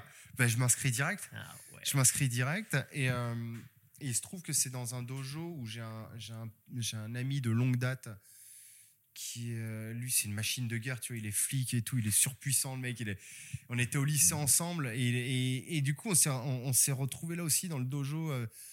donc, moi, ça me rassurait, je connaissais quelqu'un parce qu'il y avait beaucoup de monde. Il y avait beaucoup de monde et puis des machines de guerre, tu Ouais, vois. parce qu'il est bien suivi, euh, Greg MMA, quand même. Ah, ben, il est. euh, c'est, c'est, Le pour- premier youtubeur. pour moi, c'est le rassembleur de tout ça. Ouais. C'est le rassembleur du fight game français. Et ces pérégrinations à travers la France du combat, moi, elles me fascinent. Et j'adore. C'est un bonheur. C'est un bonheur. Donc, euh, si, si tu tombes sur cette vidéo, Greg, un jour, continue tes pérégrinations à travers la, la France du fight. Vraiment, c'est un bonheur. C'est euh, voilà, moi, ça m'inspire de ouf. Et effectivement, il y avait énormément de monde. Et puis des colosses, tu vois. Je veux dire, moi, j'étais, moi, à part faire ma muscule et tout, euh, j'étais pas remonté sur un tatami depuis, depuis le lycée. presque 20 ans. Ouais, c'est ça. Et j'étais content parce que je tenais la route, tu vois. Hmm. À côté, tu avais des boxeurs, euh, lutteurs, boxe taille, judoka confirmé. Bon, moi, le judo, il est vite revenu, hein, ça va. Ouais. Euh, t'avais qu'est-ce que t'avais encore kickboxing bref t'avais un peu de tout t'avais tous les profils et euh, l'entraînement était super. T'avais une partie entraînement et une partie combat. Puis avec Greg les combats ça s'enchaîne tu vois. Il y a pas de temps mort. C'est allez allez hop, hop, hop. et là je me suis rendu compte à quel point en fait potentiellement faire du MMA ça doit être ultra difficile.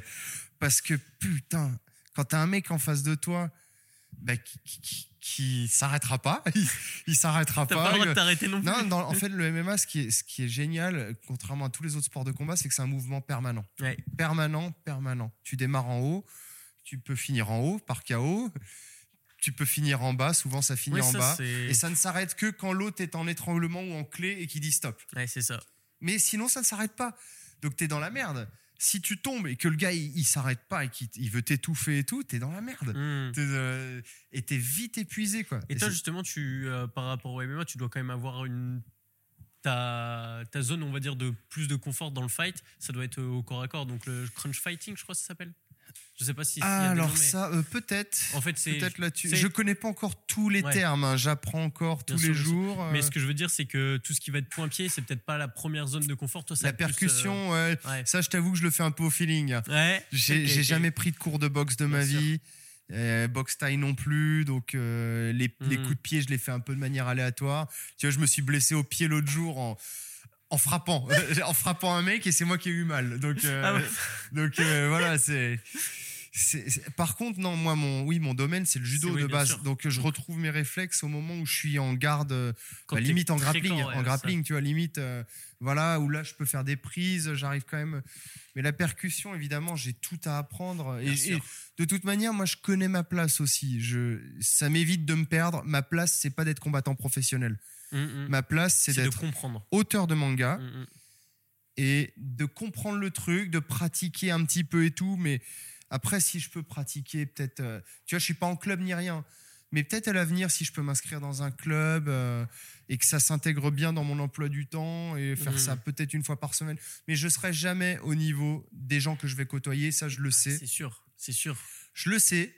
Ça me permet d'éviter des frustrations. Ça me permet de pas me perdre en mode euh, bon, en fait, je veux devenir complètement combattant et, et je lâche le manga. Non, tu vois, il faut savoir, il faut connaître sa place dans la vie.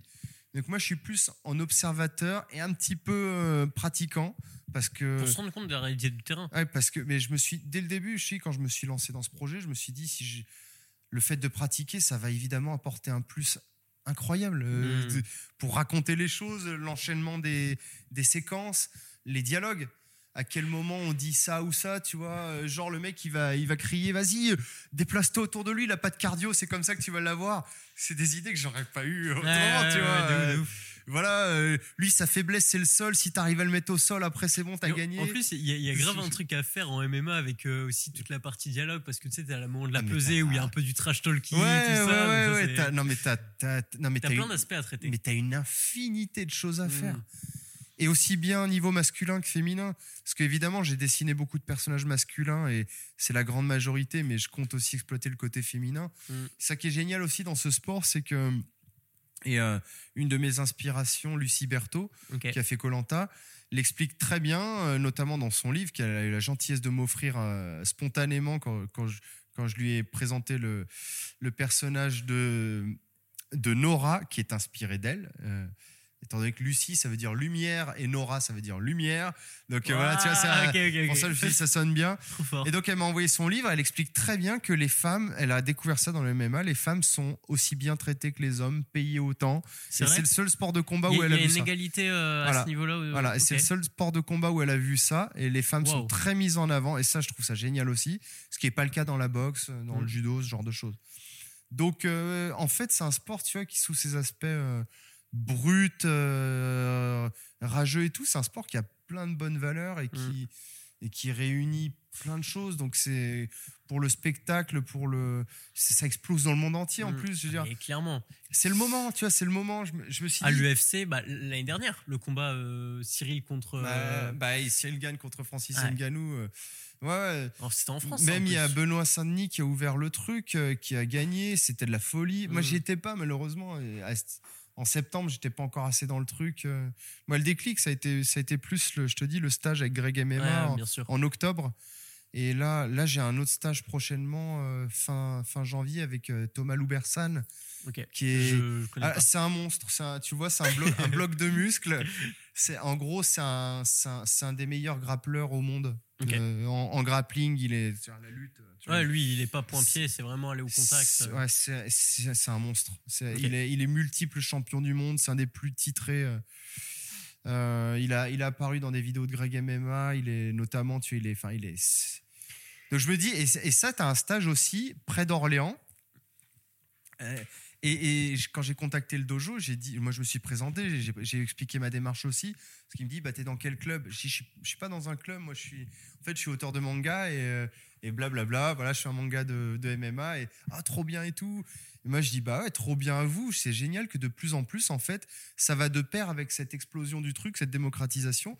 De plus en plus, un peu dans tous les départements, les fighters ils se déplacent et ils font des stages, et ils te transmettent leur savoir. Et il faut sauter sur l'occasion, putain.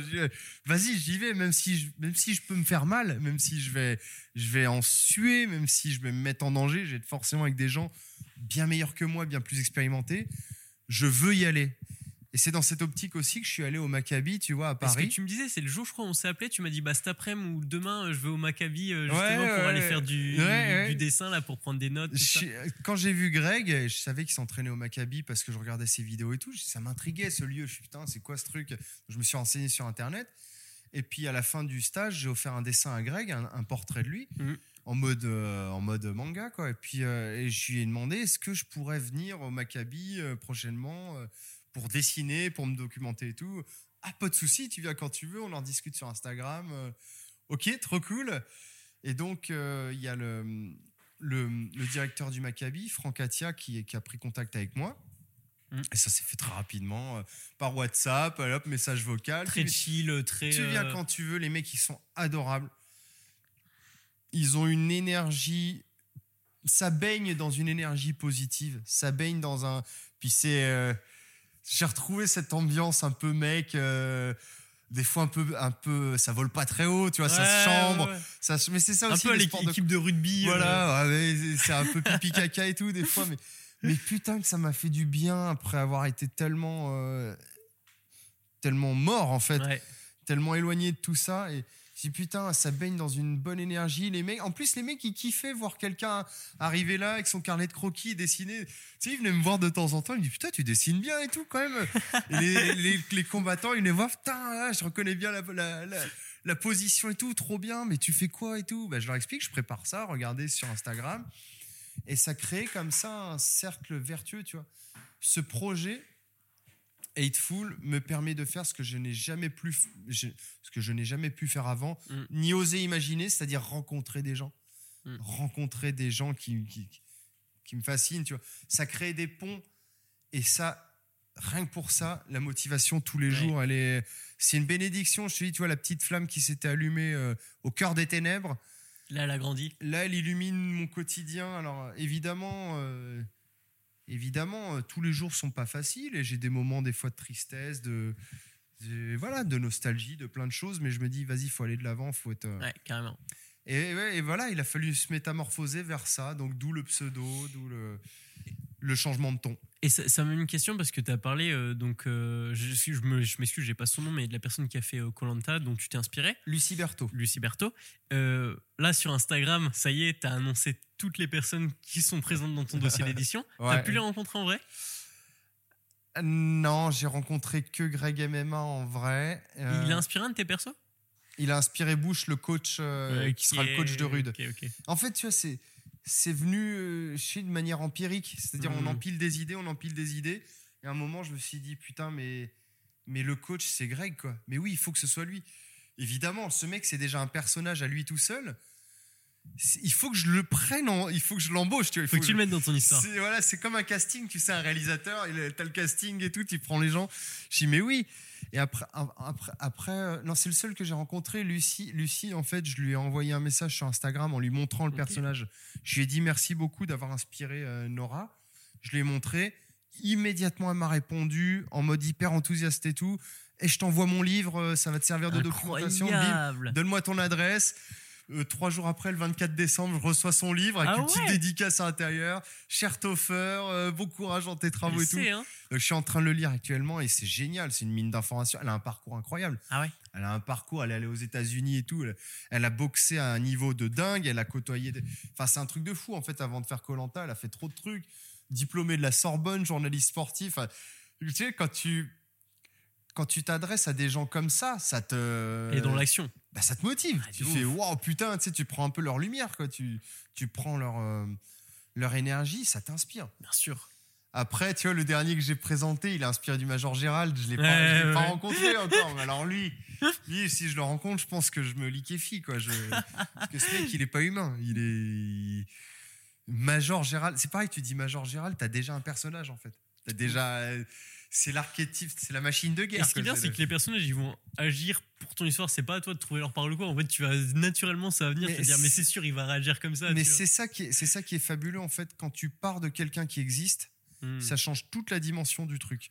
C'est une chose que j'avais jamais fait avant. Tu vois. Bah oui, t'étais complètement dans la fantasy. Avant, c'était la fantasy, monde imaginaire. Et là, je me suis dit, au début, ça devait se passer dans un monde imaginaire aussi. Ah ouais hein. Euh, ouais, ouais. Et puis, au fur et à mesure, bah non, monde réel. en France. Et puis, en France. Et puis, après tout, on a des combattants de ouf. Donc, l'inspiration, elle est là. Et l'avantage aussi, c'est que ça parle à tout le monde, tu vois. Bien sûr. Et que je peux m'adresser aux gens concernés. Mm. Je peux m'adresser à Greg MMA, ça crée des ponts. Je peux m'adresser au Major Gérald, je peux m'adresser à Lucie Berthaud, tu vois. Tout à fait. Je, Saladin Parnasse, il a, il a commenté la. Donc Saladin Parnasse, c'est un, J'ai co- pas. Ouais. alors c'est un combattant qui a 23-24 ans. Il a, je crois qu'il a 10 ans de moins que moi. euh, Et euh, qui, qui, en gros, dans son palmarès, il a, il a, il a que des victoires et une seule défaite. Un- il est surnommé le Mbappé du MMA. Ok. C'est un prodige, on le surnomme super prodige. Donc il s'entraîne à Paris. D'ailleurs, j'aimerais aller prochainement dans leur. euh, je les contacte, la Hatch Academy, qui m'a inspiré aussi. euh, et, euh, et ce mec, c'est le, c'est le, c'est ce qui se fait de mieux quasiment. C'est un prodige de ouf. Et donc, lui, il m'a, il m'a inspiré le rival euh, surdoué qui s'appelle Shams. Shams en arabe, ça veut dire soleil. Ok. Donc, euh, j'ai j'ai vu qu'il avait commenté la publication et tout, tu vois. Donc, euh, c'est rien que ça, ça veut dire qu'il est au courant. euh, Ça, ça doit se faire plaisir. voilà, il est au courant que ça existe. Trop Et bien. peu à peu, si j'arrive à mettre un peu tout le monde au courant dans le fight game que ça, ça existe, et peut-être qu'un jour, ils auront tous voulu, envie de faire leur featuring là-dedans. Donc, moi, ça va ouf. me demander du taf parce que. Parce que parce qu'il faut connaître les gens, il faut il faut connaître leur parcours, il faut tu vois c'est toujours une nouvelle rencontre en fait Mm. C'est un travail de documentation, c'est un travail de. C'est il faut, il faut que je les ingurgite et que je les digère sous forme de traits. Voilà, tu vois, en gros l'idée. Et ça, ça prend du temps. Bien plus que de partir de rien du tout en mode personnage de shonen classique. Mm. Tu vois, euh, un rival, il aurait pas eu, il aurait pas eu autant de saveur si je m'étais pas inspiré de Saladin Parnasse, clairement. Ouais. Le coach, il aurait pas autant de saveur si je m'inspirais pas de Greg MMA. Parce que là, effectivement, il y a déjà tout un tas de trucs à raconter. Leur vécu, il nourrit déjà l'histoire des personnages, leur, leur comportement, leur personnalité. Voilà, c'est. Mais la subtilité, c'est de ne pas faire une caricature, c'est de faire un personnage de Bien Hateful. sûr. tu bien vois. sûr. Donc là, il y a tout un travail en fait. Il y a tout un travail de. Je prends la personne qui existe, je la mixe à ma manière et hop, ça fait un personnage de Hateful. C'est Oui, pour, oui. pour ça que c'est assez long le dossier éditorial en fait. Bien sûr. Parce que il faut trouver un rôle, il faut trouver qui va bien remplir ce rôle. Et il faut, et il faut le dessiner, le dessiner, le dessiner, jusqu'à temps qu'il existe en couleur, tout bien, tout terminé, et qu'il y ait son petit descriptif à côté. Donc, euh, c'est beaucoup de travail. Là, tu penses le finir pour quand ton dossier euh, édito? Oh, je pense février, mars maximum. Mm. C'est c'est ce que je m'étais fixé de toute façon. Donc, euh, T'as commencé quand? le dossier, j'ai dû le commencer en. En fait, j'avais annoncé le projet en, en novembre, je crois, Ok. mais j'avais toujours pas fini euh, Win Fighters. Ah oui, donc t'étais encore en train de dessiner Ah, Winfighter mais, mais même pendant toute la jeunesse du projet et tout, j'étais euh, sur Win Fighters à côté. Ah, Ça va mais... être chiant, t'as envie de dessiner autre chose. Ah, c'était et- chiant. Ah, euh, t'as- t'as tout résumé. Ah, c'était dur. J'étais schizophrène, coupé en deux. Ah merde. coupé en deux. Mais tu sais, c'est le fameux même où tu vois un mec qui tient une meuf et qui regarde Ah oui, meuf oui, comme oui. ça. Et ben c'était ça. C'est, je tiens Win Fighter, mais je regardais Hateful. C'était vraiment ça. Je te jure, c'était. Et plus Je vais devoir sortir ce mail, ce sera, Ah, ce sera, ce Et- sera le post Insta. et plus et plus je partageais ça justement euh, sur les réseaux, plus je voyais que les gens ils étaient enthousiastes de ça. Plus c'était dur de revenir sur mes pages de Win Fighters, tu vois. Mais il faut finir le taf. Ouais. Faut toujours finir le taf, toujours. Ça engage votre crédibilité, ça engage votre professionnalisme. Et finir les choses, ça vous apportera toujours du bon derrière. Toujours, toujours, toujours. Incroyable. Donc, euh, ça a été vraiment dur, dur, dur, dur. Mais vraiment, un parcours du combattant comme j'en ai jamais connu.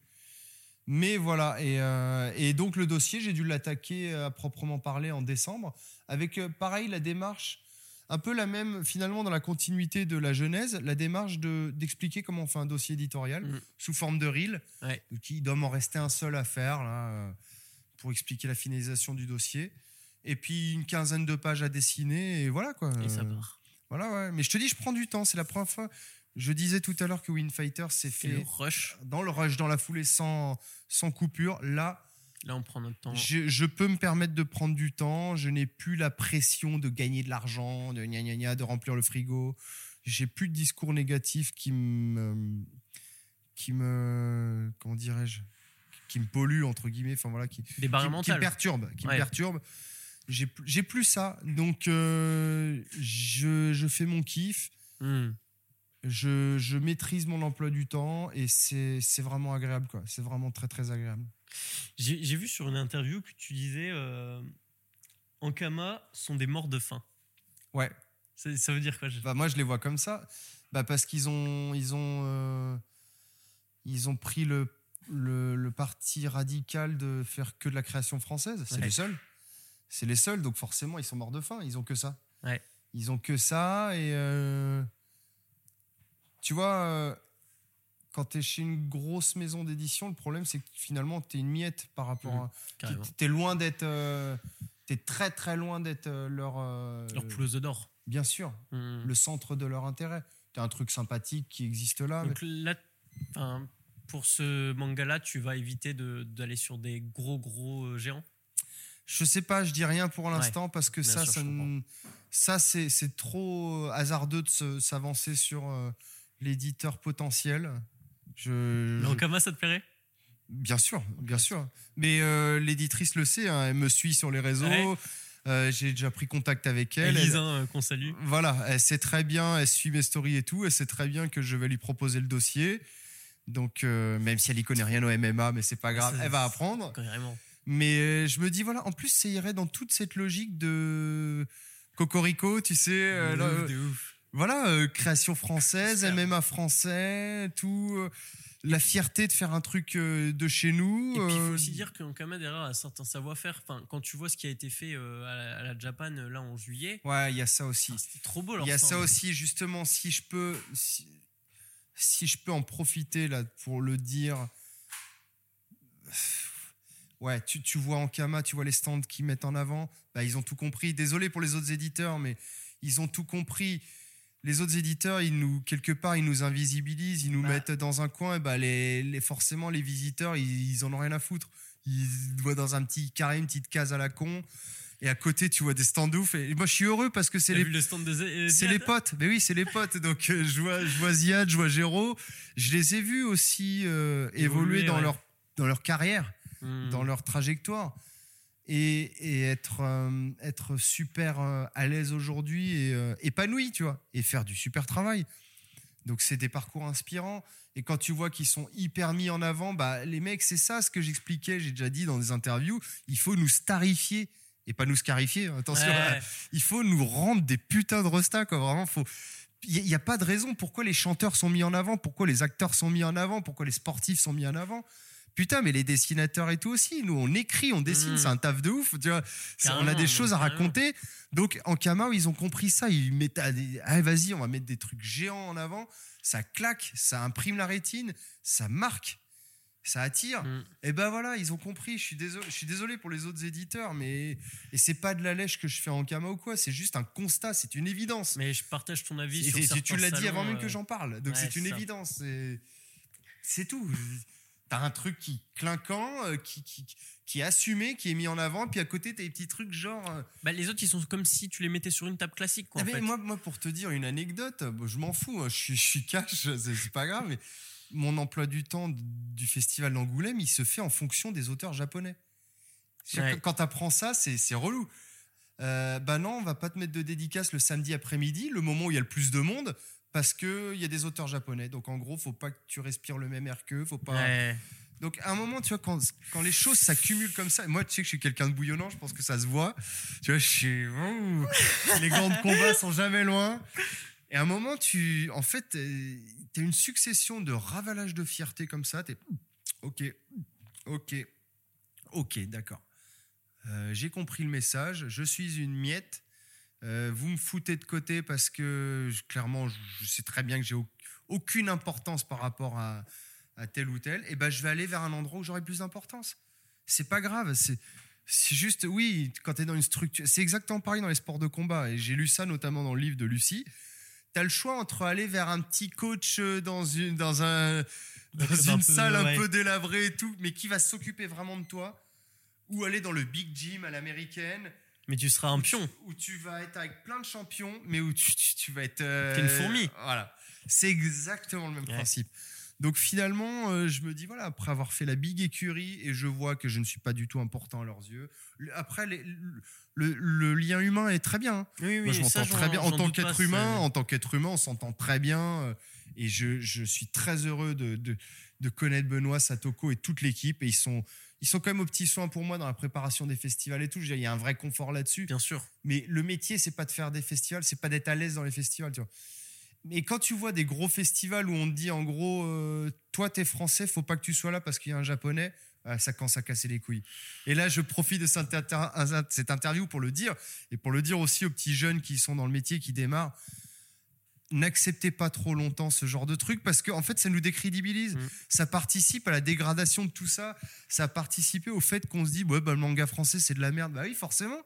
Forcément, si on est foutu dans des créneaux horaires de merde, si on est dans des stands de merde où personne nous voit, déjà, si tu pars avec plein d'épines dans le pied, et puis t'as pas envie, je veux dire. T'as pas envie quand, Mhm. euh, quand on te fait pour- comprendre que t'es une merde, bon bah vas-y. Et c'est pour ça, pour le envie. manga français, je pense en Ankama euh, fait beaucoup. Et Pika, je sens qu'il y a aussi un truc où ils prennent conscience. Bah, bah, après, c'est aussi parce qu'il y a Renault, mais ils. Leur stand était quand même un, un, un chouïa au-dessus, je trouve euh, aussi. euh, Je me rappelle plus. Oui, il y avait un gros truc Dreamland, je crois. Ouais, c'est ça. L'animé et tout, c'est de la folie. c'est, Ouais, ouais, euh, c'est bah, ça, Renault, cool. c'est. T'as l'impression que c'est lui le boss de Pika. En fait, c'est lui qui tient Pika. c'est lui qui leur dit. C'est lui qui leur dit voilà comment va être mon bouquin, voilà tel papier dedans, il va faire 4000 pages en couleur et, et il coûtera 2 euros.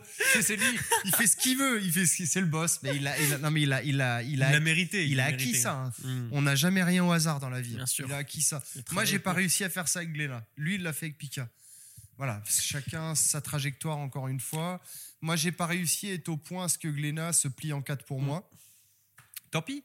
Tant pis. euh, en même temps aussi, dans la vie, je trouve que c'est très bien, quel que soit le métier, c'est très bien, encore une fois, de changer d'air, changer de boîte, changer d'horizon, repartir un peu de zéro, nouvelle équipe, nouvelle, euh, nouvelle ambiance, nouvelle. euh, Ouais, ouais, de repartir, euh, remettre des bases. voilà, ça veut pas forcément dire que l'herbe est plus verte ailleurs, mais ça veut au moins dire. Toi, ça, ça va forcément t'enrichir personnellement, D'apprendre de nouvelles dans, choses. ouais. dans ton CV, dans tout ça, dans plein de choses. euh, Voilà. Donc, Et- euh, je me dis Hateful. euh, le pseudo Toffer, c'est peut-être le bon moment aussi de marquer la rupture. Le euh, digital, la reprise au sport, Hateful. Ouais, et puis, et puis pseudo, aussi, il et puis aussi il, faut, il faut se dire que quand tu es chez le même éditeur, si tu vas en dédicace, ils vont remettre tes anciens bouquins, tu vois. Et bah, moi, j'ai pas envie de ça. Ok, je comprends. Je les, vraiment a- je envie les de- assume, il n'y a pas de problème. Mais j'ai pas envie, j'aurais pas envie de me déplacer pour signer des anciens trucs, euh, alors que j'ai plus la tête là-dedans. Tu vois. Ouais, bien sûr. Il faut savoir des fois marquer des, des ruptures et avancer.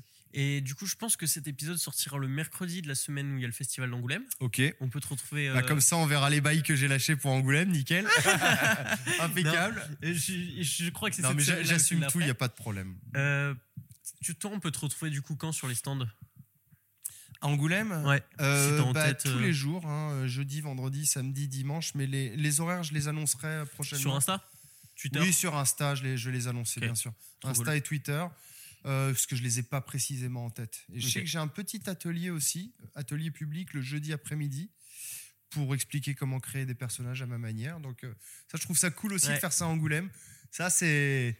Quand on me l'a proposé, je suis ah sympa. Retour aux sources. Ouais, ça fait plaisir un atelier public dans le plus gros festival euh, Ah bah oui. BD, tu vois, c'est je commence à m'y sentir à l'aise à Angoulême. Ça a été un long processus, mais je me dis ah, Ah, depuis tes 19 ans. euh, c'est ouais, c'est une ville avec laquelle j'ai eu des rapports tendus et maintenant ça va beaucoup mieux. Trop Donc, bien. euh, non, ça va être un bon festival et puis c'est probablement un des derniers gros festivals pour Win Fighters. Je je sais pas, hein, mais probablement voilà, au moins il y aura la série complète. Je pense que c'est euh, bien, ça- c'est- ça va ça, être fait un- une bonne fin. Ouais, non, mais moi je sais que j'y j'y vais de manière euh, apaisée, Mm. apaisée, enthousiaste, heureux, motivé pour l'avenir et avec le sentiment du devoir accompli. Je viens avec une série complète à présenter. Que du kiff. Donc, ouais, voilà, exactement. Ben, trop bien. Il me restera les deux questions que je pose à tout le monde.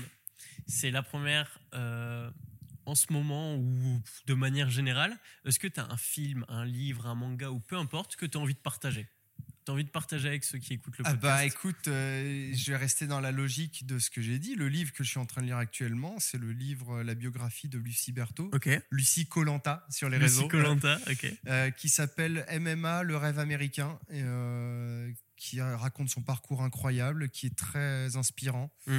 Une femme de caractère, euh, une sportive d'un niveau incroyable, et qui qui a pas peur d'aller vers l'inconnu et d'affronter les difficultés. Donc, euh, donc voilà le livre de Lucie Berthaud que je lis actuellement. Et j'ai- profité d'être dans ce lieu magique pour, euh, pour me procurer Ah les oui, deux premiers tomes de Baki et les deux premiers tomes de Kengan Ashura. Donc je vais enfin les lire parce que tous les lecteurs, depuis, depuis qu'ils savent que je me lance dans un manga d'MMA, évidemment, il y a ces références qui ressortent. Bien sûr. Ce qui est assez étonnant, parce que Baki, c'est quand même années 90, mais c'est- ça a l'air d'avoir une popularité incroyable. Bah, sur l'anime. euh. L'animé sur Netflix, je pense, aide aussi à relancer le truc. euh, Ah bah forcément, alors ouais, ouais, s'il y a l'animé... euh, Il est dispo sur Netflix. Ouais, ouais, ouais. et- Et euh, donc, euh, donc euh, je, je vais me plonger là-dedans aussi. Ok. Euh, et c'était quoi l'autre que tu me disais, l'autre kiff, à part les livres? Euh, J'ai pas encore posé. Ah, vas-y. J'arrive. C'est ton conseil pour l'auditeur. Un conseil, que ce soit de vie, dans le manga, dans tout ce que tu veux. C'est un conseil, un truc que tu as Un envie. conseil... euh. Un truc que tu as envie de partager. Une... Mon conseil, n'ayez pas peur de la solitude.